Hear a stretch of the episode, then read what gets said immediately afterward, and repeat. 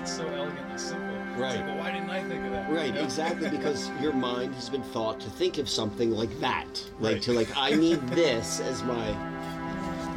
I mean, obviously, there's a value for the foot, I suppose. Well, it's really like the But rope. it's nice because everything's proportional. Right. Yes.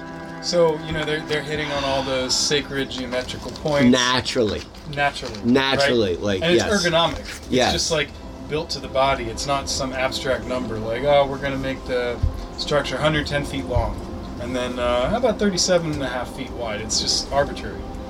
If you're doing it with a rope and it's all proportional, then you arrive at sacred geometry. Right. It just natural. natural. It just naturally happens. It's a natural byproduct. So what do you want to talk about? Yeah, well, I feel like uh, Mike felt like I don't know. You Let's didn't want to be a part recording. of it. Yeah. Well, I was saying, well, I have to leave at. I got to leave at six o'clock. So, well, I figured let's just talk and we'll record, and we'll see where it goes. And uh, but I'm pretty certain that it's we're going to go to some interesting places. Hmm. We'll just keep on talking. Um, Yeah, we're good. I just plugged it on to test it, and naturally, what you said was so interesting. So yeah, let's just roll right into it. But Cool. yeah, it's uh, it's interesting because on our podcast, Your Handbook for the Apocalypse, Mike has talked about you briefly.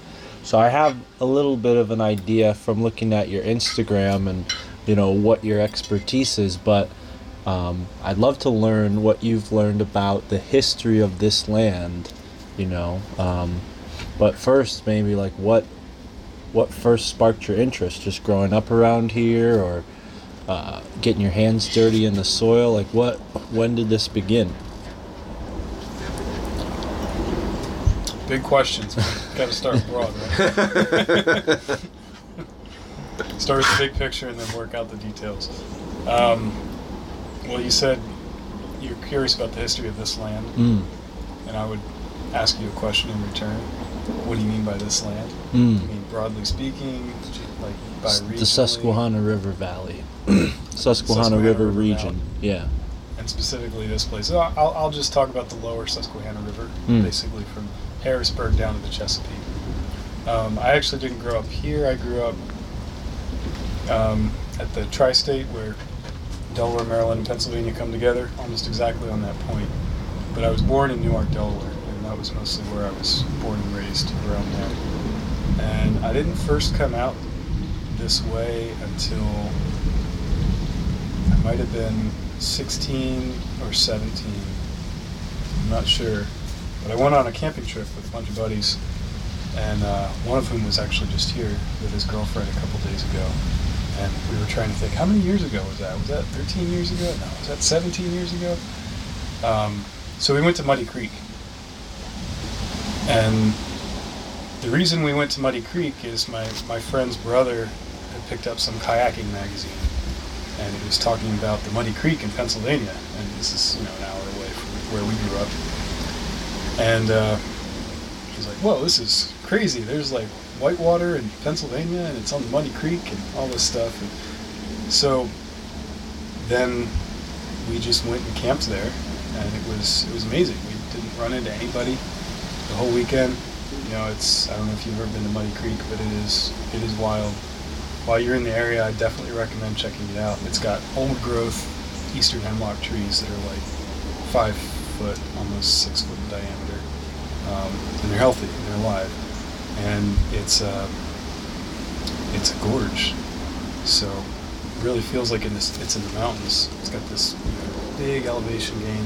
It goes down to water that's crystal clear, 15 feet to the bottom, with like big, you know, like boulders and waterfalls or spilling over that. And so it's popular whitewater kayaking place. People go down that, that gorge. They go through what they call the chute. Mm. Um, and then it ends at the most magnificent swimming hole with like a nice little waterfall coming out of the rock, spring fed. It's like ice cold, but this this time of year, the creek is pretty warm, so it's like sitting in a hot tub with like ice water coming down on your head.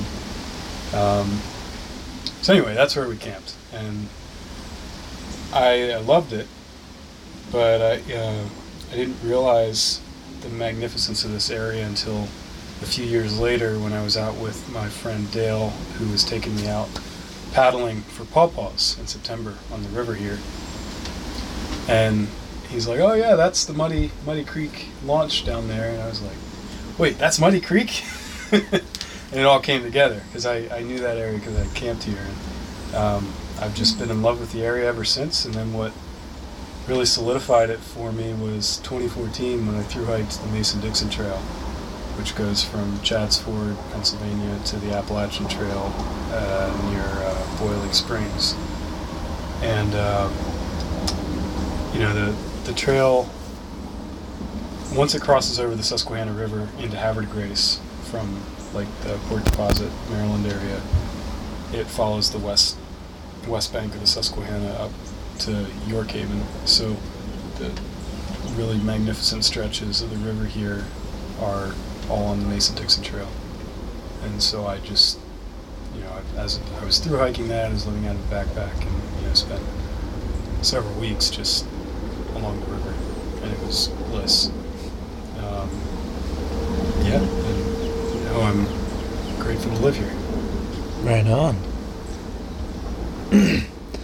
was it easy to settle into here? Was it, you know, a sort of uh, like trial to, to get this place? Did it just fall into your lap? Like what what? Because you you were hiking. What drew you to this house? Well, this situation is kind of different. Um, this fell into my lap, basically. I got a, an older friend who he's in his early 70s, and this was a, a house that had been in his family since 1916. And it's a typical story across America. You know, you, the, you have kids, they grow up, they're all successful with careers, they live all over the country, and you know your your family possesses you know a, a property, and you know, somebody dies, and now nobody's living there, nobody's filling that hole, and I was at the right place at the right time, and so um, we were able to work something out so that I could buy this place from the family. now, I mean, there's some backstory to that. Like, why was I the person? You know, um, wasn't as simple as being in the right place at the right time. It was also, you know, I fit a certain mold of who they were looking for. Um, my, friend who sold me the place is a lifelong leftist and child of the 60s counterculture and the, the 70s counterculture. This was a commune in the 70s, Park Mill Hollow commune. And um, he sees this as fertile grounds to continue the revolution.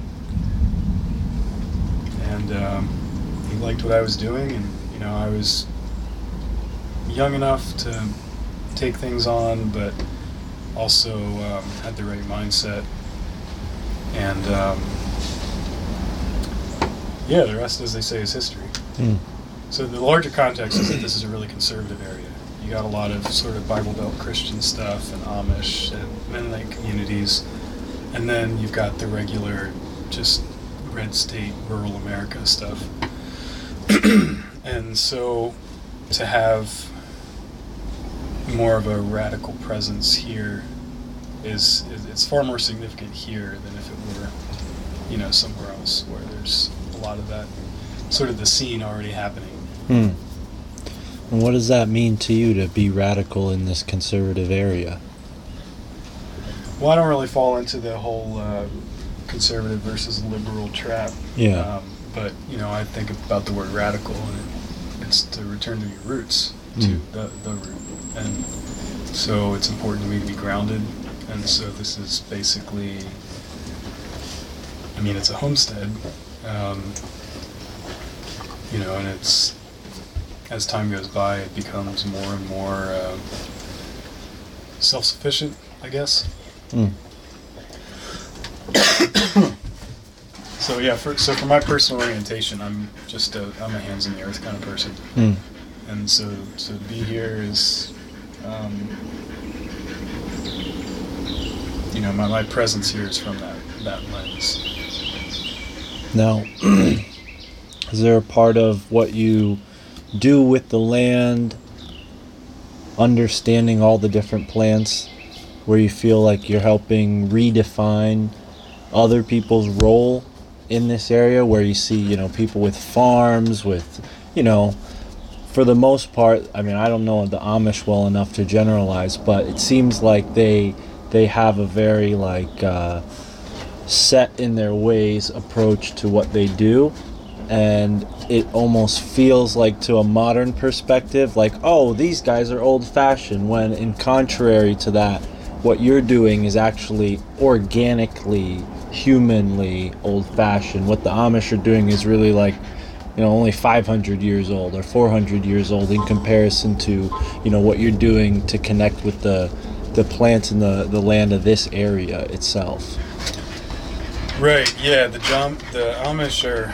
thoroughly German Protestant. yeah they, right they have not fallen far from that tree. right Um, and you know, like you know, sure they, they grow corn, you know, the, the maize. Um, that's one of the few native things they grow, but a lot of it is. Uh,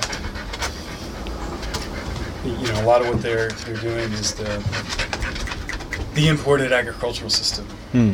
right um, you know, imported from the colonial colonial agriculture. I should just call it that. You know, and industrial agriculture and all of that. Um, what I'm trying to get at is the deeper the deeper subsistence history of the land here, and to uncover that.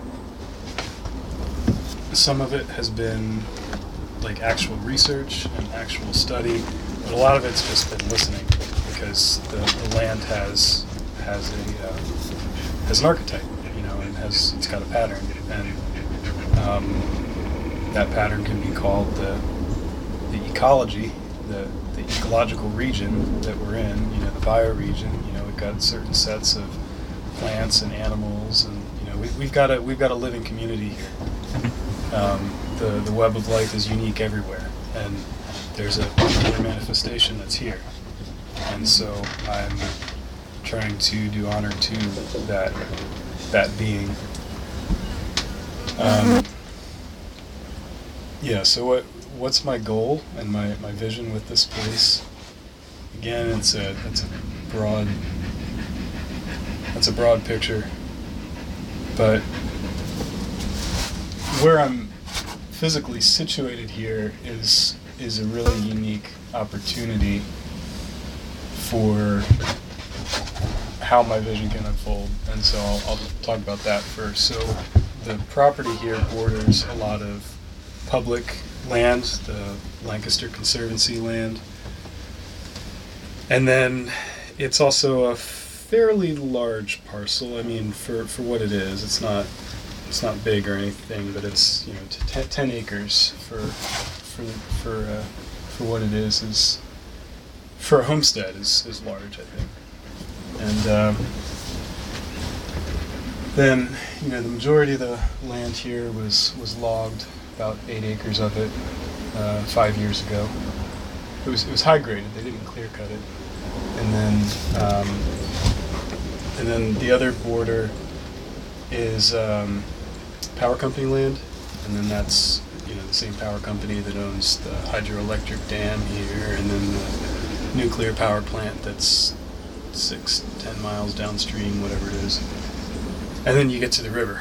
So you know, and then on my other boundary, I've got neighbors over there, and so you sort of have you know this in between space where you've got the human realm, and then you've got the wild spaces and then you sort of have private property, but then you have all the public property, and you know you've even the public property forks in two ways. You've got the private nonprofit of conservancy, which is specifically there for nature conservation, and then you've got the public utility land, which is just un, it's just not developed because it's just a holding of the power company, and they don't have any enforcement um, any real vision for that land. It's just sitting there, sort of like no man's land. And so it's not it's not set aside for conservation or anything. It, it just is. And then of course you got the the private land. And um, so anyway, I'm I'm rambling a lot, but um, No, you're painting us a picture. what I I, like it. what I see for the the future of this place, you know, 10, 15, 20 years down, down the road, is that you know, of course you'll see you'll see the house and the driveway and like you know where you know where the human element is, and then you walk out in on the land and you'll see the gardens, you know the the nursery, the subsistence gardens, you know all the all the stuff that's happening there that's very obvious that it's cultivated. And then you've got all the woodland, which I'm in the process of um, regenerating in the ways that I think are appropriate. So a lot of what that looks like is reintroducing a lot of biodiversity, a lot of native wildflowers to the understory, um, planting out the trees that are going to succeed to the canopy again one day. You know, after after the um, the healing from the the logging is is is past, and so the the land here, you know, starts almost at the top of the ridge, and it's really rocky and steep, and then it crosses the road. And then it evens out, and it's not quite level, but it's very gentle, and you know it's it's kind of rich bottomland, cove, cove forest. So across the road, it's going to be a lot of chestnuts and oaks, um, like the red oak and the black oak, shagbark hickory and um, sourwood and sassafras and things like that that, that do well on the uh, on the slope. And then when you get down on this side of the road, it's going to be a lot of white oaks and hickories and persimmons the pawpaw, of course, which is already here, um, honey locust, um, mulberry, and hazelnut, and all that stuff. So, you know, five, ten, well, fif- 15 or 20 years from now, I'd love to see like a seamless transition between everything. You know, you, you're you're in the house and you go outside, and then suddenly it kind of goes from more intensively cultivated to more extensively um, managed. And uh, before you know it, you start walking on one of the trails here, and you're going into what you think is just this beautiful, healthy, biodiverse forest. And then someone informs you, well, actually, this is all this is all anthropogenic. This all has the hand of a human, humans. You know, hopefully many humans, because I'd love this to be a cooperative, collaborative space. Um, and I think it's at that moment that you know the lights will go off and you realize. So we can be a part of all this, you know, because the, the narrative that's that we hear over and over again is that we're we're a scourge of the earth, we're destructive, we um, everything we touch turns to shit. You know, it's like the opposite of the Midas touch. Mm. and uh, there's definitely truth to a lot of that. You're you're reclaiming the title of steward of the land. Whereas, you know, agriculture pretends to do that, you know, permaculture is what really needs to happen. If that's the right word. Would you use that word? Well, I would try to steer clear of all of those words. Right.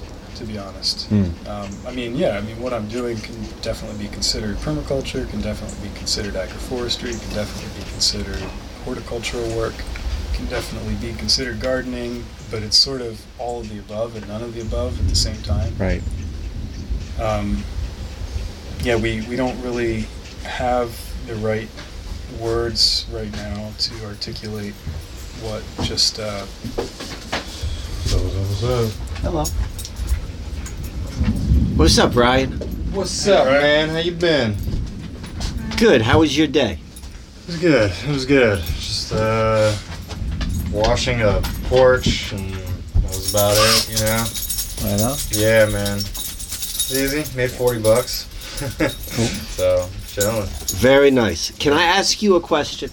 Can Yeah. you describe, or do you know this? Do you could are you able to articulate on how this region may have been managed, or the relationship between land and people prior to Sure. Yeah, that's again. Right. It's a it's a big question. Well, uh, and in the way, and maybe also add this, and, and I'm asking, I'm asking the question with the context that the three of us today went to the Serpentine Barrens, yep. and so that's like a certain Good, so I flavor. wanted to start so let's that. start with that, and then Let's go start to with like. Barrens. Okay, all right. So nowadays you got the Serpentine Barrens, and you go there, and what's growing? It's not that barren. Hmm, There's a lot of uh, red pine and uh, red cedar and Oak. oak. Yeah, a lot of Pitch that pine. blackjack oak and pitch pine and I'm just um, remembering what the lots ranger of, Lots of sumac, yeah. lots of sumac, and a lot of these serpentine barrens are pretty densely overgrown. Yeah. and that's extremely new. It's because fire has been suppressed on the landscape in just the last Right. generation or so. Right. So you know, even you go back to 1890, and there still fires on the Serpentine Barrens. Hmm. It's it's really a. I mean, it was less and less common in those days, but but you go back to the 1600s, and the um, the first colonial people who came and witnessed the Serpentine Barrens described it as a treeless expanse as far as the eye could see. It was a true prairie. And Compared to, like, what else were they seeing? Like, so you were, what, what did the landscape look like prior? Like, you're walking along uh, pre-colonial European, and what are you seeing? And then why is the Serpentine Barrens uh, a contrast? Well, again, that's that's a complicated question too, because all of most of York County was considered barrens Hmm. on the on the old maps, like from the 1600s and 1700s. So, you know, when the first settlers came here, they thought the soil was actually poisoned because there was no there was no tree cover, especially in the uplands where it's kind of gently ro- rolling hills, like not down by the creeks, um, but you know, sort of the you know a lot of what's farms today Hmm. right? That was all just prairie. Right. And so they called it barrens. They thought that they didn't realize that, you know, that land was kept open through literally a unbroken chain of fire um, use on the land for over 10,000 years Hmm. since before the glaciers melted. Right. Um, so the reason the serpentine barrens are so special these days is because they do have a different geological substrate. They've got that serpentine rock, which is really high in certain nutrients like manganese and I'm not sure what all else, you know, cobalt, but you know, it's it's really uh, it's not conducive to a lot of plant growth. And so, you know, succession happens.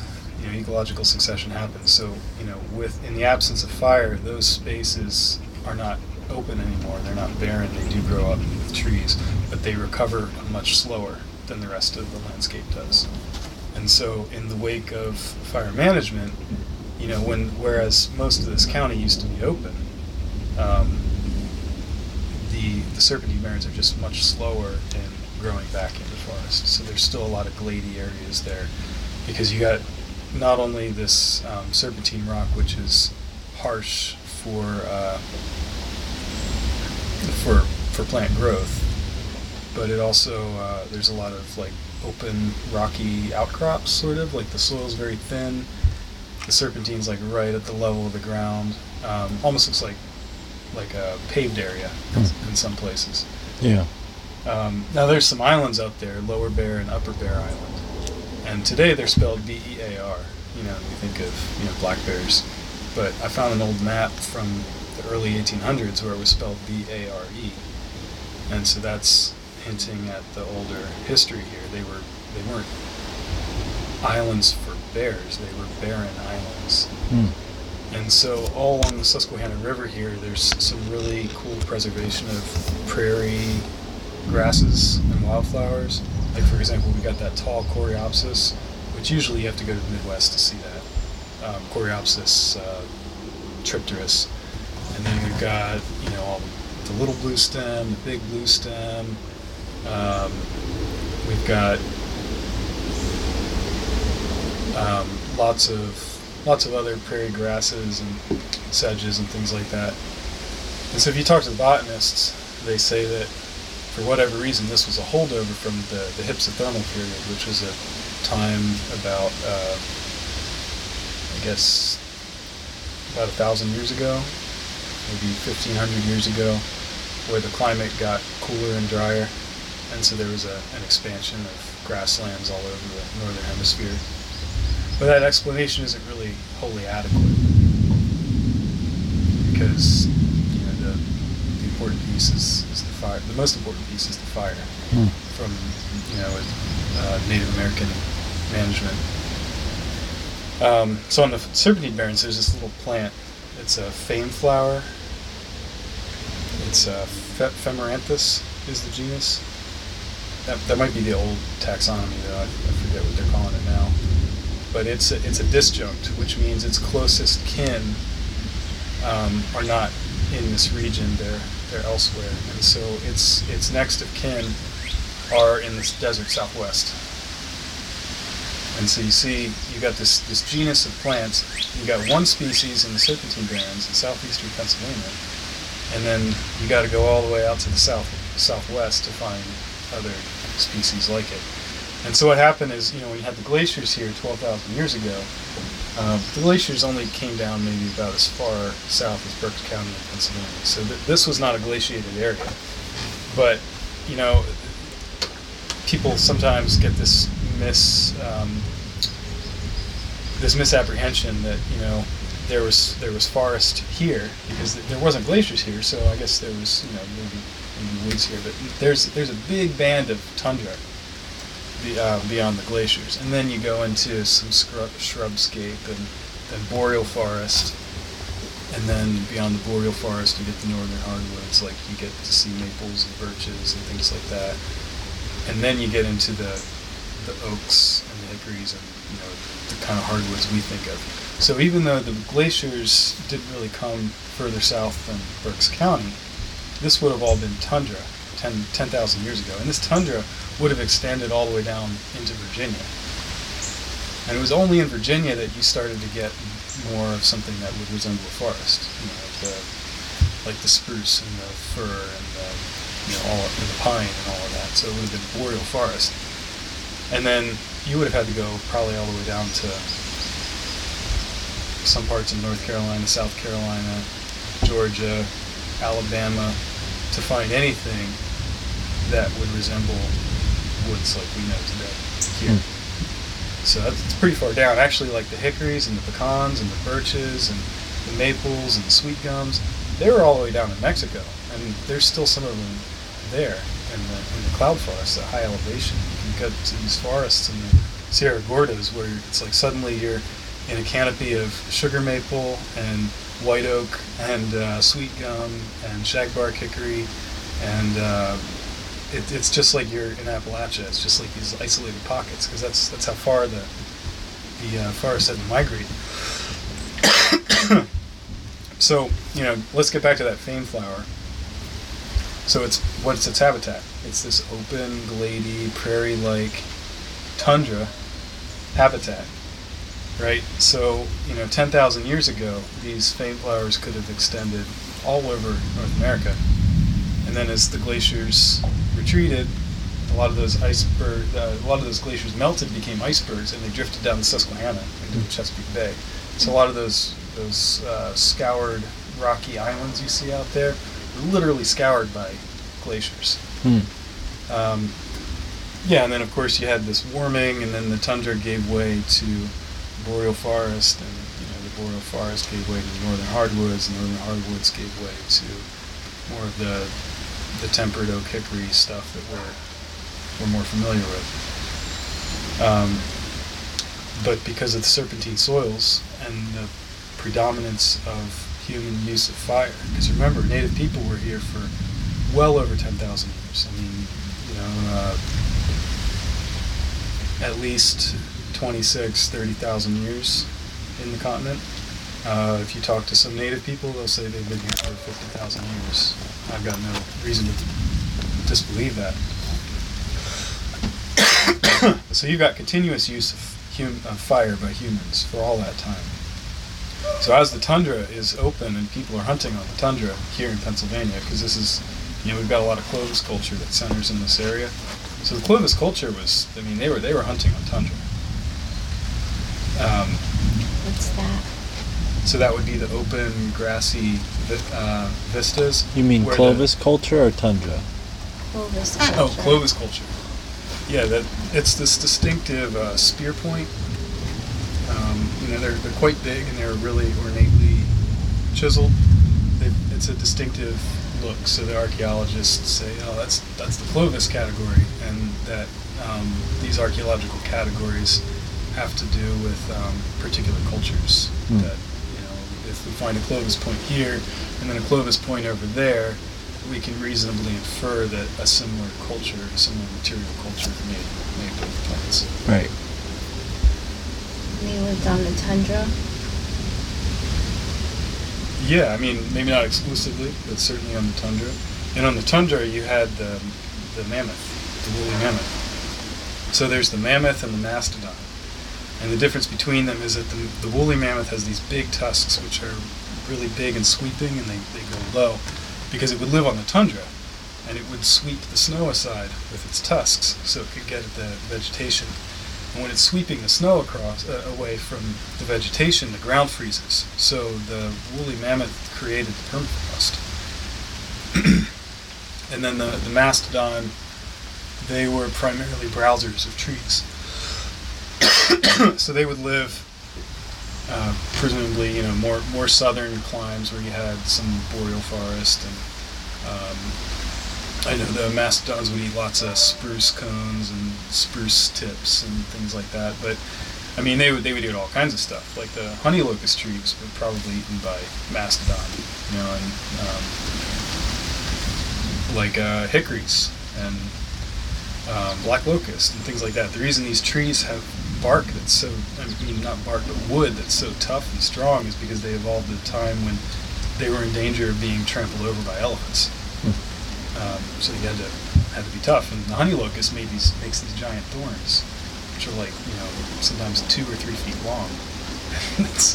Who are you trying to detract? Yeah. The mastodons, literal elephants. Wow. You know, so so this time of the the tundra is this is like the height of the Pleistocene. So you got like saber-toothed cats, and you've got you know huge bears. You know, like way bigger than a grizzly. I, I forget what they're called. Um, maybe the short-faced bear, the whatever. Gigantopithecus? Or is that the. That's what they think Sasquatch evolved from. You know about that? Gigantopithecus? I don't think so. Yeah, that was a North American creature. I don't know if it was the. Uh, it, might have been a giant bear. I think that might be the same one. I mean, yeah, if you had cultural memory of like the Pleistocene and the ginormous like things that existed and also wanted to eat you, I mean, you'd have some pretty pretty awesome tales to tell. Because I mean, we were not the top of the food chain then, not at all. Yeah. Um, you know, we, we take a lot of that for granted now. But in those days, you know, you had lions and tigers and bears. And, So how, how important would you say is that understanding when you're walking the land? Like you're seeing evidence of that time period as you walk. I mean, obviously the rocks are literally carved by glaciers. I mean, where we're from, a lot of the field stones just are massive and seem like, how did this get here? And it's because the glacier flows pushed all these giant rocks into the places that they are. But I mean, you can you can see evidence of thousands of years of history just by walking around here. Totally. Now here on the river, you can see that. Right. You can't see it in the in Fields. the uplands Hmm. because you know was it like you go up to New York State and you can see like where the the terminal moraines were where the glaciers had literally scoured the land Hmm. as they were you know kind of ranging over the ground they, they crush everything um, but we, we didn't have that here we have the glaciers but they came as icebergs down the river so there were huge boulders and things that would have been displaced in the river and actually where uh, Big Indian Rock is in the river where some of those petroglyphs are I think that stone may be granite Hmm. and there's no other stone like that in this area. So, you know, whether the petroglyphs were there or not, that stone is a unique formation. The Hmm. fact that it's just this giant boulder situated right there in the middle of the river, and it's granite. Hmm. And most of the stone we have around here is, is schist, um, which includes a lot of quartz, and mica. We've got some sandstone, some dolomitic limestone. but we don't have any granite, because that's, a, that's an igneous rock uh, from like, prior volcanic activity, I Hmm. guess. I, mean, Ryan's a geologist. I, I think is granite's metamorphosed, right? It's metamorphosed igneous rock, or I don't know about the granite you're talking about. I haven't seen it, but uh, that's that's volcanic. Uh, so, and and if it's granite, it's actually like intrusive, so it came up from the center of the earth, you know, and uh, got situ- situated on top of the surface too. So it wasn't really a volcano, as it was like uh, a rock that formed beneath the crust and then came up to the surface just by like plate tectonics and things like that. So, yes. There's a bunch of granite where we're at. Um, the granite that made the the Liberty, the base of the Statue of Liberty, Mm. came from two towns over uh, where we're from Oh, no, in uh, okay. in Connecticut. There's a bunch of granite. Nice. Yeah. Right on. yeah. Can we talk a little bit more about uh, the petroglyphs? sure. Like you were telling an interesting story of like maybe we could paint a picture of what the petroglyphs are today and like how it's how they're looked at from an archaeological perspective. Like you know, is anyone even looking at it? And then specifically how the position of the stones which they're on, how that's changed over the last 75 or 100 years as the damming has occurred upon the river. Yeah, well, there's there's a bunch of dams on the river. Unfortunately, the first one's the Conowingo Dam, just above the Chesapeake Bay, and then there's the uh, the Holtwood Dam. That's the second one. That's the one right above where I'm at. and then there's the Safe Harbor Dam, and then there's uh, York Haven. So there's at least four that I know of. There may be more, but um, you know, behind every dam, like so upstream of every dam, you've got the impoundment, and so the impoundment has artificially raised the water level. And so it's just like in a bathtub, right? If you got the level at a certain, um, you know, if you raise the water level in, in the in the bathtub, it comes up, and you know, um, the, the the ring. let me use a different analogy. You know, if you if you got a so so anyway. So above the dam, you got the impoundment. Water level has risen, so that means that a lot of places along the coast are going to be flooded Hmm. above the dam. Right. So But underneath the dam, the water level is going to be lower, so it's sort of like a shifted, like as you come towards the dam, things are more flooded, and then as you, you know, the next stage of the river, at the immediate, you know, bottom of the the dam, that's where the water levels is lowest. Is that the difference you're talking about? True. Yeah, yeah. You would you would normally, you know, in, in the, the water level would be lower below the dam than it would naturally be, and behind the dam it'll be higher than it would naturally be. Hmm. but that's all thrown off here in the river because we've got so many dams. Right. So, um, this water, right off, you know, where, where I live, is artificially is higher than it would have been naturally because we are in the impoundment of the Conowingo Dam, which is downstream. I don't know how much higher it is, but it, it is higher. Um, and then, you know, this Holtwood Dam makes the impoundment above us, which is Lake Clark. And that's where, you know, up, above us is where Pequay is. That's where those petroglyphs are. And they're situated right below the Safe Harbor Dam. So you would think that that water would be art- would be lower than it than it was before the, the dams were put in, but that water is actually, I would say, substantially higher than it was uh, before the before the dam was put in. Before the dam was put in, for example, Little, Little Indian Rock was this giant rock boulder sitting on um, an island, had, a, had a shore and some grasses and stuff. Um, of course, it would flood high water events, but you know a lot of times you could um, you could go out, navigate the waters, which of course have been quite swift, you know, before the dams were put in, and uh, you could you could stand and walk around that island where the, the petroglyphs are. Now that shoreline that was once there is three, four feet underwater Hmm. on average. Um, do you have any other questions? Well, what about like what, what are the petroglyphs? Like, what do we know about the petroglyphs? And then I, I was kind of like I was, I was hinting at this. I'm curious what your thoughts are. Is you know I'm not a I'm not in the archaeological world, but from what I understand is for such a high concentration of petroglyphs, these are basically ignored. Like there's such a high concert, like there there are all these petroglyphs which people like to talk about in the archaeological world, but we've got all of these right here, and it's just like ah, there's nothing to see, which Yeah, if according to some some people, this is the highest concentration of petroglyphs in eastern North America, east of the the Rocky Mountains or whatever, or the, even the Colorado River. So this is significant. and that's the sp- and that spot in particular, Right? the uh, the lightning um, strikes. the uh, the the one big granite boulder, which doesn't seem to make sense, right? Because you're saying that there isn't any granite found anywhere else, and that's like right in the center of the river, like right where the Con- uh, the Conestoga like empties in, and then that we've got all, not just like random petroglyphs, but but um, seemingly intelligent markers and indicators Right and and also the previous way I think I've heard you describe before uh, of when the water level was before it was manipulated um, the interaction the human being interaction with with the petroglyphs and the stones they're on was totally different. Like it was an experience. It wasn't just like hey I'm gonna mark something like I'm having an experience. This is something else. Well, I used the word um,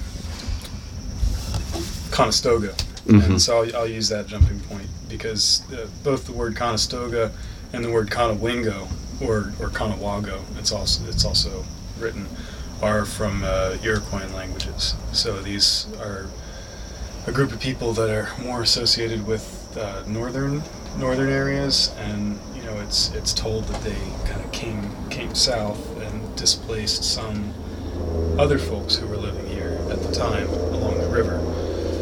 And what does seem clear is that the the Conestoga people um, who lent the word Conowingo to this this region were not the people who carved the petroglyphs. That that seems fairly certain. Uh, so the petroglyphs were largely rediscovered in the 80s by Paul Nevin, who's known as Petroglyph Paul around here. And uh, what do you mean rediscovered this is new to me I haven't heard this story Well, the petroglyphs are written about by archaeologists going back into the 1800s. Well, there's that book Barsdow. Is that the author? Came out in 1924. It's like uh, uh, to me that's that's the best um, example of knowledge. There was a full study or mapping of the of the of the rocks and all of the different petroglyphs. I want to say the guy there was a book by Donald Cadzow, Cadzow, not Barzo. Yeah, Cadzow. and there I'm was not sure what year that was. yeah, that was in the published. 1920s. But they uh, there were petroglyphs that were known about back into the 1800s. I mean, Correct. I would imagine they all all, knew there about. used to be far more uh, Okay. than what we see today.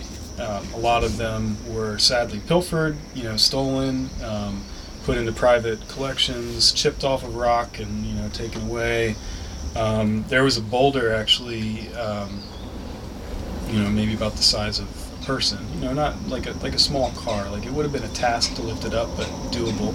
Um, or you could have hauled it away by horse and that was um, near where the McCall's Ferry Hotel used to be, and uh, that's written about in Donald Cadzow's book, and it's got some of whatever the glyphs were on there, and Petroglyph Paul hasn't been able to relocate it. I don't know where it is. Hmm.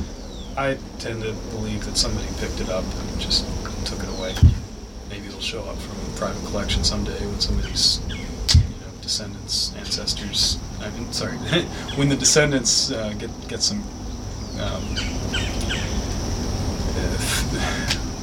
when they act on their conscience, right? Yeah, yeah. What's the right thing to do here? Yeah. We've had these things in the family, you know, time time to return them. Um, you know, and then there's some some pieces that have ended up in museums, but they're kind of, you know, few and far between. Um, and then a bunch of petroglyphs are actually flooded under the impoundments behind the Hmm. dams right now. So, you know, Walnut Island, Bald Friar Island, these these islands had huge clusters of petroglyphs, and they're underwater right now. So, hopefully someday when those dams get removed, they'll see the light of day again. Um, so the ones below the safe harbor is the biggest complex that is still in the kind of condition where you can just go out on a boat and look at them. Um, there's there's others here and there. there. There's some right right down here below the Norman Wood Bridge, but but again, they're, they're not as spectacular. Um, but the the whole lower Susquehanna River Valley was a sacred landscape, and so all of these um, these petroglyphs, they weren't just made once; they were made over thousands of years. And you know, some some people think that the oldest ones could be as old as ten thousand years, um, and some of the newest ones could be as young as a thousand years. We don't really have a great way to to be conclusive on that. Um, but that's a that's a long period of time, and so it begs the question: Was this like, was there a culture that lived here for that long, for nine thousand years, and was able to basically steadily create petroglyphs over all that time with some continuation of a theme, or was this a whole bunch of different cultural groups that were making petroglyphs here for reasons beyond just their individual cultures. It was it was more of a, a collective happening having to do with the natural positioning of where we are and all that. so you know, n- nobody really knows exactly who carved them. So that's another mystery to it. You know, people have have theories. Paul Nevin, Petroglyph Paul, believes it was Algonquian-speaking peoples. I think it was uh, possibly Siouan-speaking peoples but you know it could have been all of the above. Siouan? So like Lakota, Mm-hmm. um, Oh, Sioux. Right. right? Okay. Now, So that's a language family that also had um, lineage in the east. right. So, the first mention I heard of the Susquehanna petroglyphs was from Mike, and he also mentioned a man named Tlakaelel, who is said to have visited and recognized only one of the petroglyphs as being from his language in Mexico or Central America. Um, he's a Mayan elder. I actually spoke to a man named Freddie Silva who worked with Tlakaelel uh, deciphering crop circles. Um, but yeah, I'm wondering if you looked into that at all as a possible. Yeah, I, I never met Tlakaelel. He passed in 2012 or 2013 or somewhere around then. that was before my time living Hmm. out this way. But I know uh, a, a few friends who knew him personally were, were students of his, and I've read um, one of his self-published books.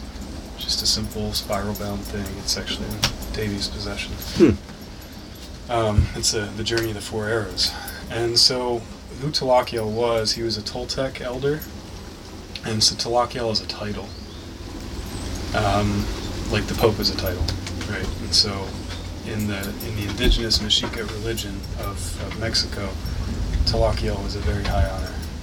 This was like you know the indigenous Mexican Pope. You know that that's that's the analogy of who who Tlakaelel was. So his his real name was was Don. Um, I think it might have been Don Miguel. Um, but anyway, he was he was one of twelve wisdom keepers back in in Mexico, and this was at a time when the Mexican government did not want to recognize um, indigenous rights, indigenous peoples, very much in a colonial mindset, and um, there was a pretty pretty bloody war back in the uh, 70s or 80s uh, forgive me, I don't know all the all the history, all the dates precisely, but um, Tlakaelel actually lost at least one of his sons to to this war, and so you know these these indigenous wisdom keepers.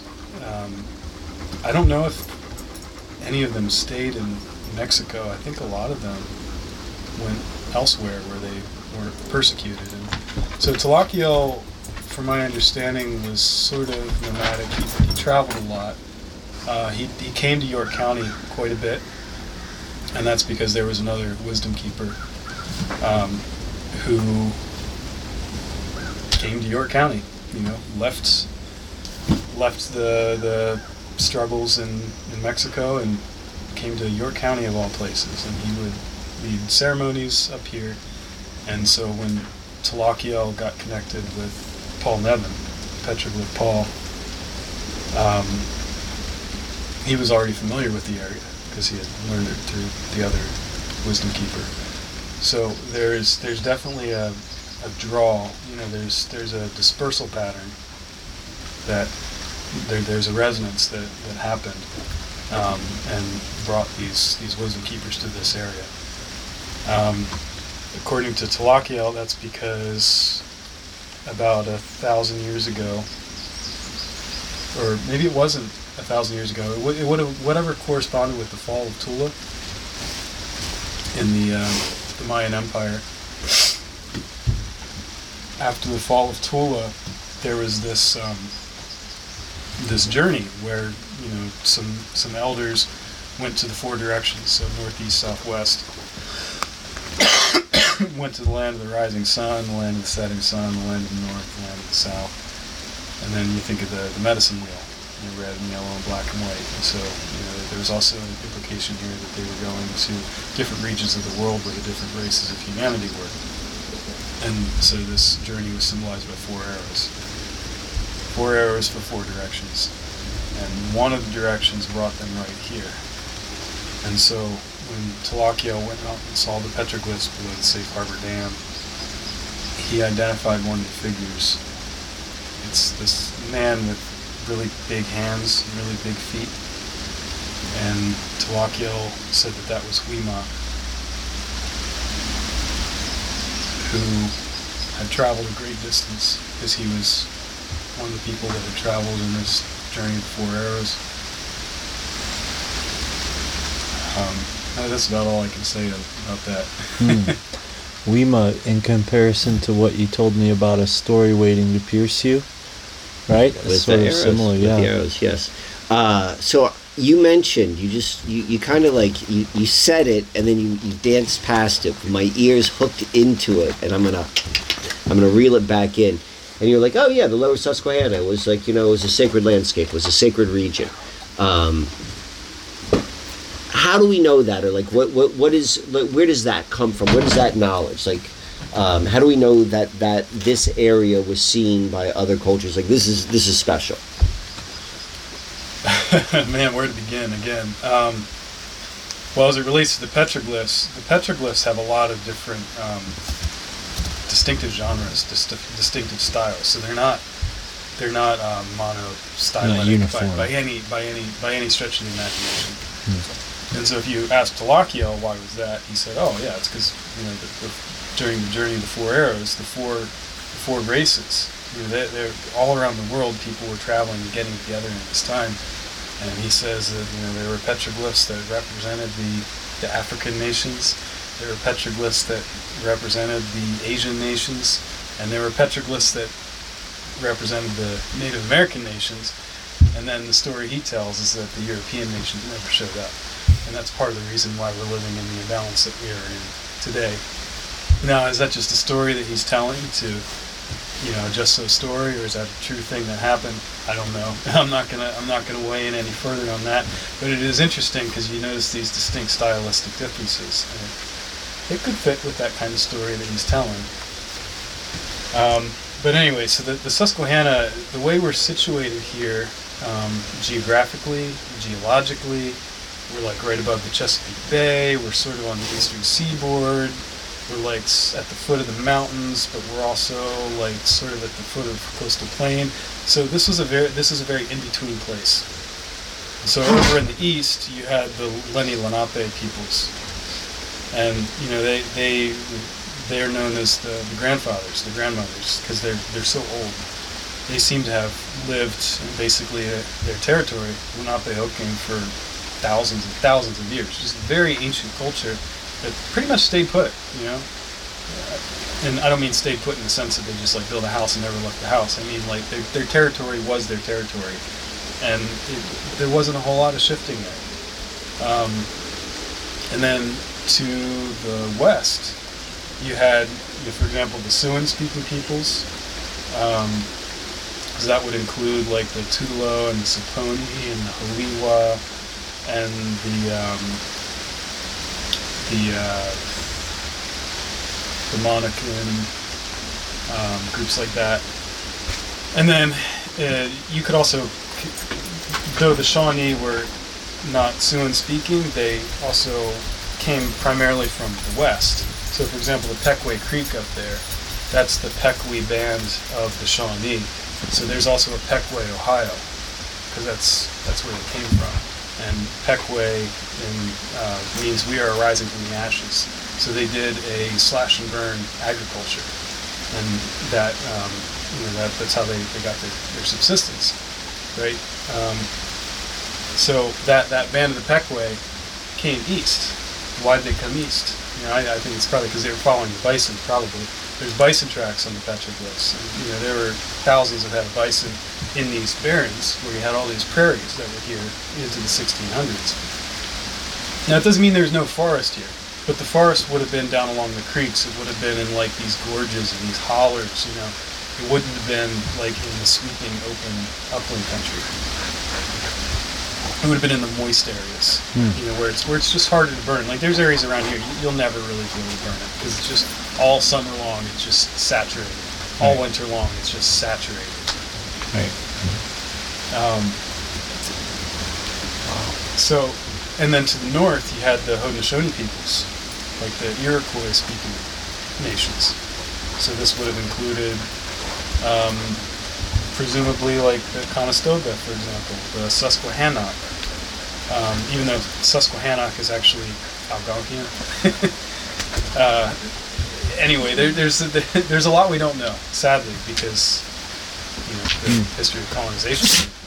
We had the, the massacre up there with the, the Paxton boys killed the last of the Conestogas up in Fulton Theater in the 1700s, and uh, of course, you know the Trail of Tears in the 1830s, and um, yeah, I mean, I, I wish it had been another way, because then we would have a better history of exactly who happened here and, and how how everything was.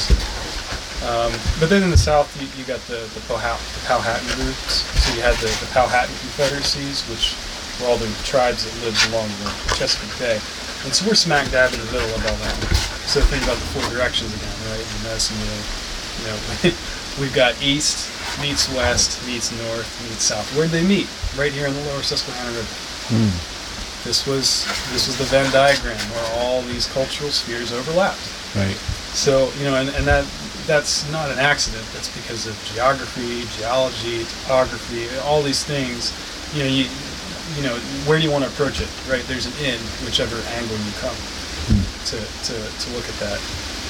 Um, but then beyond that, like Mike's work has uncovered, the Susquehanna is just a very profound place in general because this is probably the, the oldest flowing, continuously flowing current on Earth. This is one of the oldest rivers in the world. It's at least as old as the Appalachian Mountains. We know that it existed before the mountains rose, and so you know this this means that the, river's at least 360 million years old, and after that, the trail just becomes too fuzzy that we can't really date it any more precisely than that. What we do know is that when the first mountain building events occurred, which later become known as the Appalachians that we know today, um, there wasn't a North American continent like we think of today. You know, originally this would have been like uh, Hawaii or Japan, like volcanic activity thrusting up out of the sea. And as these mountain building events happen, you know, you got you got a chain of mountains over here, you've got a chain of mountains over here, and what do they do? They drag up bits of the crust with them. It's kind of like like if if uh, if we're holding a uh, tarp, if we're holding a big tarp, and you're standing over there and I'm standing over here, and the tarp's covered in water, and we're we're crouched down and the tarp's on the ground level, but then we stand up. We're the mountains, but we brought the crust up with us Right. right? So that's what happened. That's that's where the North American craton, know, well, the the, Laurent, the Laurentian craton, that's that's where it comes from. So the Susquehanna River exists in the oldest craton that exists in this in North America, basically. You know, and um, conceivably that river was flowing um, very, very, very long time ago. So to put into perspective, the Cambrian explosion was 500 million years ago, half a billion years ago. What happened during the Cambrian explosion? Life basically became more complicated than single celled.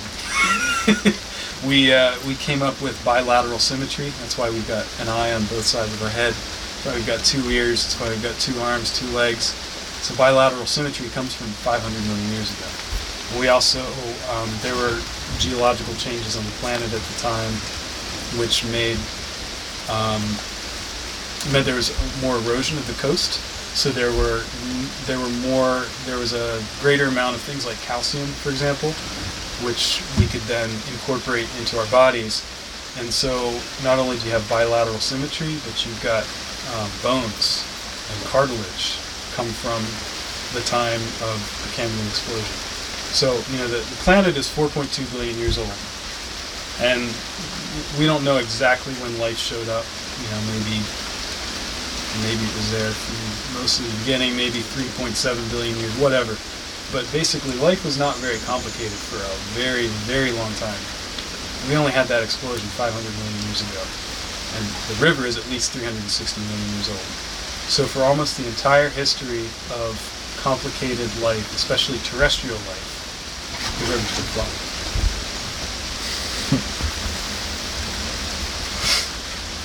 Wow.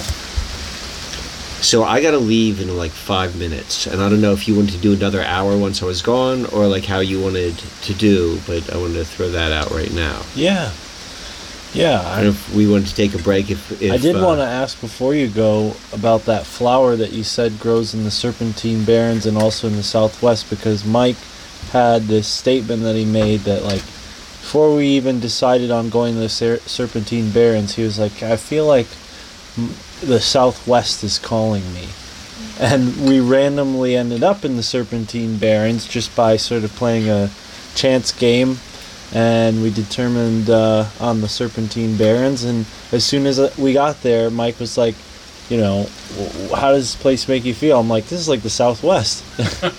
it's exactly like the Yep. Southwest." uh, my ears peaked up when when you made that connection between the closest relative to the to the the plant which is seen in in the Serpentine Barrens in Yeah. the Southwest. I'm like, and I and I think about this. One of my callings, like personally, from what I have read about Tlakaelel, he always put a connection with. Um, is it the Chaco Canyon in New Mexico? Yeah. and the Susquehanna petroglyphs. And I don't I don't know much more than that. Like I just know that is like like you know an out of context statement. But I'm a king of out of context statements. Like they're the best.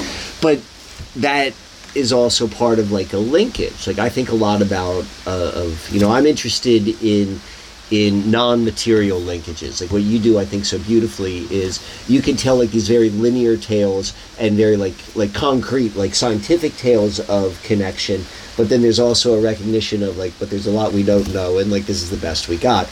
And i like to go into there but somehow there's seemingly and, and, and here is a, there's a question to this this this statement this this this this little monologue i'm on. Um, how unique is the Serpentine Barrens. They're probably like what, like 30 minutes from where we're sitting right here in the lower Susquehanna um, Valley, just for the people to have a point of reference. Like, do you find things like that throughout the Mid Atlantic, or there are there other Serpentine Barrens? Like, how often do you run across something like that? I mean, there's definitely serpentine barrens all, all over the world. I know there's, there's Okay. some big serpentine barrens in like southwestern Oregon. Um, and I'm not sure where else in North America. Right. But I've, I've been to the ones in southwestern Oregon too. Right. Um, but for the Mid Atlantic, yeah, they're, this this is the these are the only ones that I'm aware of. Um, they're the, the Mid Atlantic Serpentine Barrens, and they go basically from Philadelphia. Um, I think there might even be a little bit of serpentine in New Jersey on the other side of the Delaware River, but basically they go from the Delaware River, um, very very small. But you know, by the time you get to Unionville, Pennsylvania, there's some some real serpentine barren areas that you can go. They're conserved today, and then they go and then they they go to the Susquehanna River. They cross over the river, or under the river rather, and then they go into York County, and then they go down into Maryland towards Baltimore, and uh, then after that they disappear. But I don't think that it's that they actually evaporate. It's just that once you get further enough into western Maryland, the Piedmont and the mountains start up, and so you know that that geology just kind of you know, rides over top of whatever. Hmm.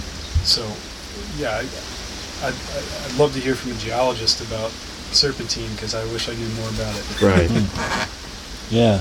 Now, so you could have walked from the Susquehanna to the Delaware and mainly been in a Serpentine Barren sort of landscape, is what you're saying? Like it was that thi- Oh, this was- contiguous? This was, open. Yeah. Um, I mean, all the way. Because one thing that all the way to Delaware. Like for example, there's a little town near Kennett Square called Toughkenamon, Hmm. and that's a Lenape word, which means firebrand hill. Hmm. You know, so the, the Lenape would go up there, and you know, can you, when you like fire, you want to start from uphill first, Right. let it burn downhill. Um, of course, you get that, that vista point. And then there's a lot of old historic, like white oak trees. The one at Grove Oak, for example, which is in that area, which is was supposedly a tree of note when William Penn chartered Pennsylvania in 1683. So, you know, depending on the arborist you talk to, some some people think it's only like 330 years old. I think it's probably five, six hundred years old.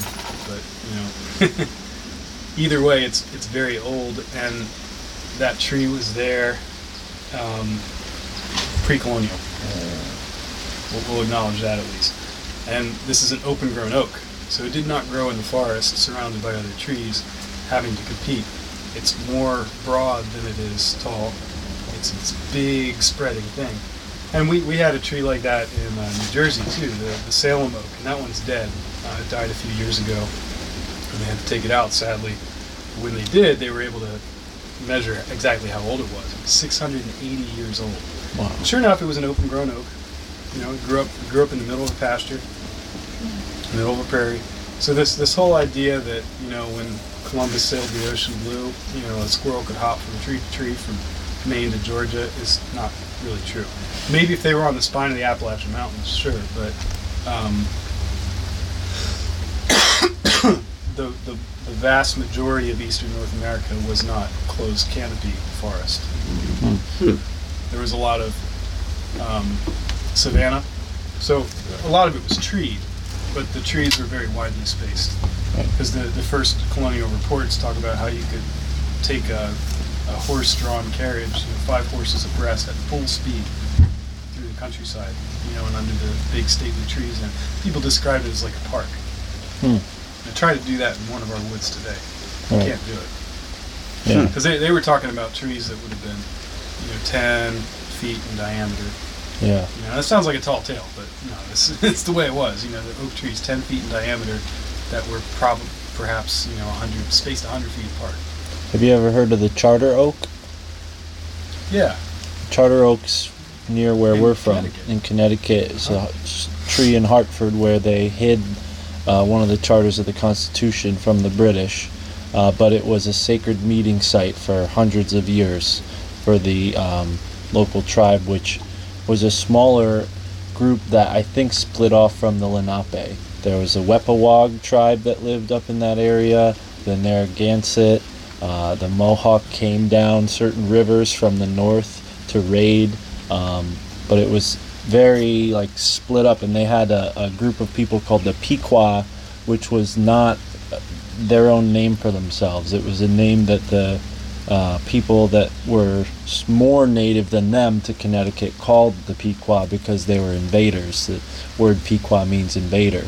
So a lot of the natives in Connecticut at the point when the English and the Dutch started settling were not the original inhabitants, just like you're saying with the Iroquois. Um, but I heard Ross Ben talk about that Lenape having uh, the wampum trade going all the way up the coast near where we are. And there's, I mean, w- where we're from is known for its shellfish. Oyster River is like the name of like every fifth river is called Oyster River.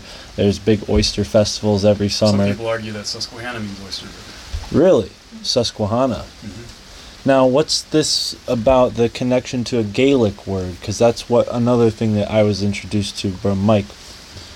the uh, the Gaelic River connection does not directly tie to the Susquehanna. So it was Barry Fell. I always get Barry Fell and Barry Kent confused. One is the guy from F and M, and the other guy is from Harvard. Barry fell. Is he? Is he the F and M? America BC. Yeah, that's the one. So Barry Fell is the one who really put out the connection between the Gaelic words and the northeastern, um, the northeastern river connection. Like a lot of northeastern rivers sound the same or phonetically the same and have the same seeming meaning.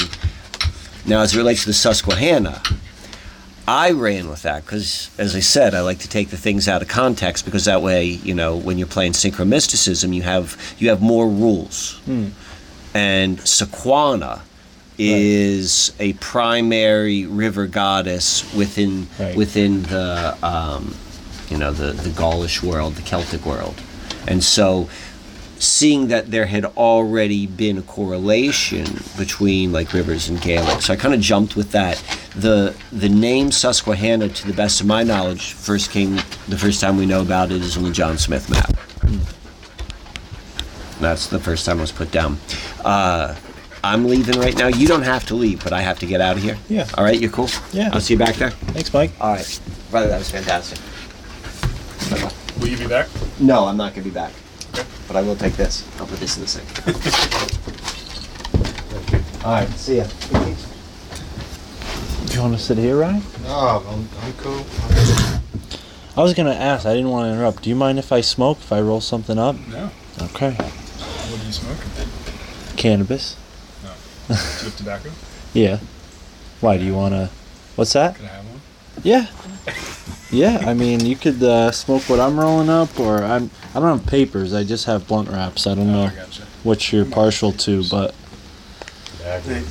Anyway, um, I got a friend who's closely connected with the Lenape folks. Um, She's not connected. She is Lenape. Right? well, and Mike her grandmother was Lenape.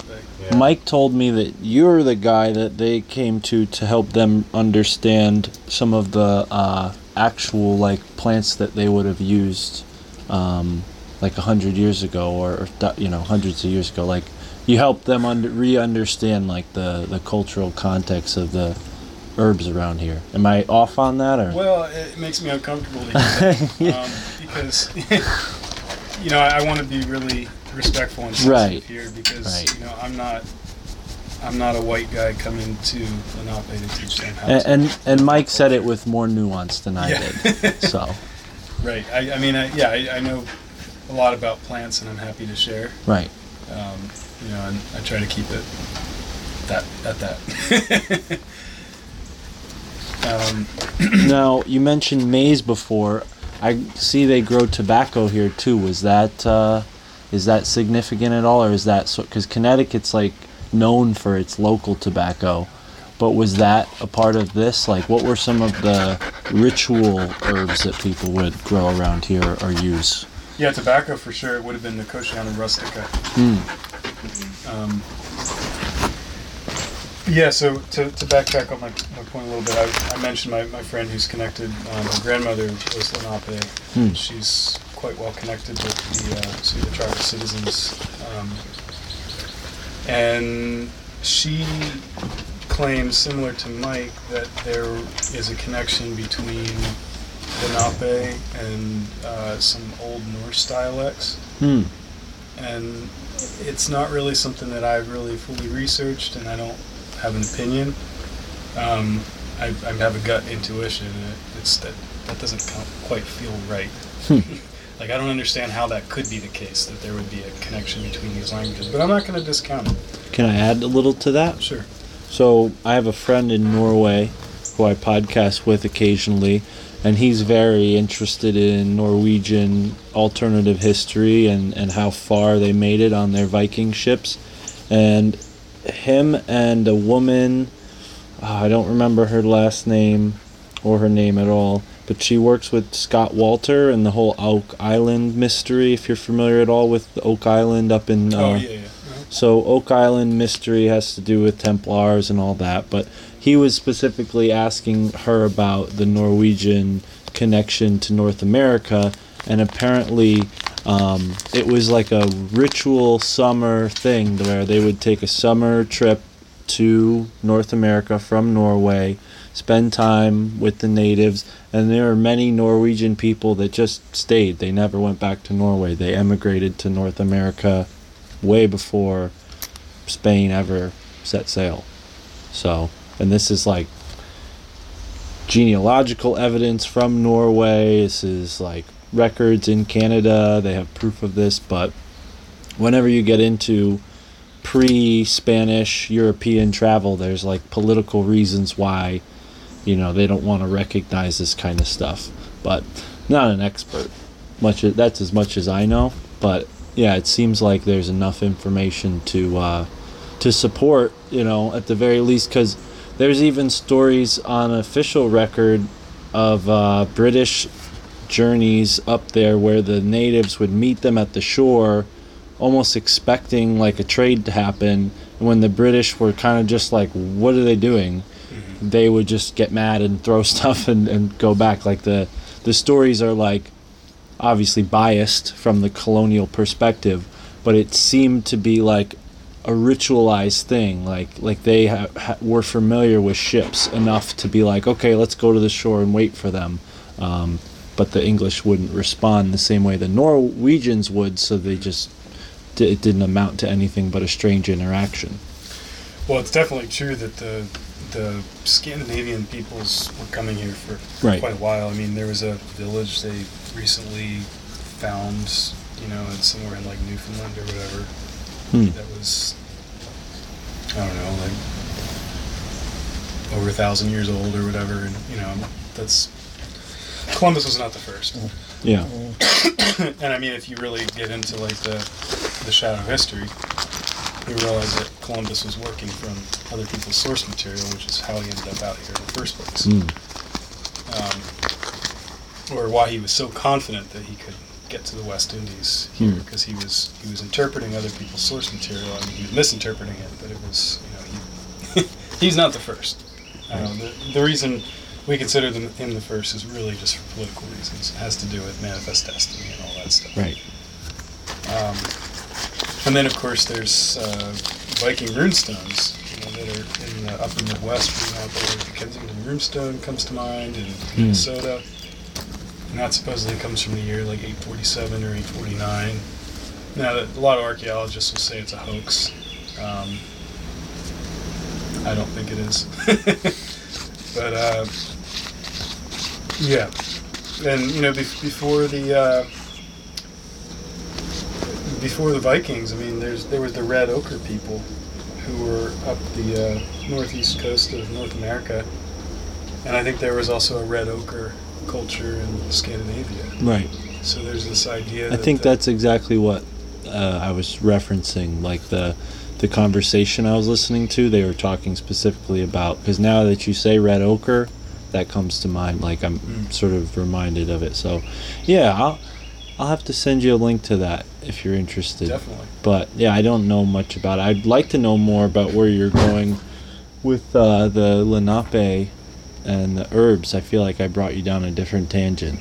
than Oh, sure. where you're going. Um, so you want to sacred herbs in particular? yeah, like I know they grow a bunch of tobacco here now, but has that always grown here, or, or there, were there other plants that took that role? cemer- ceremonial tobacco is not native to Eastern North America. I mean, well, I don't know about Eastern America broadly, like, but not not to these regions. Uh, Okay. that's- that was something that was dispersed through trade.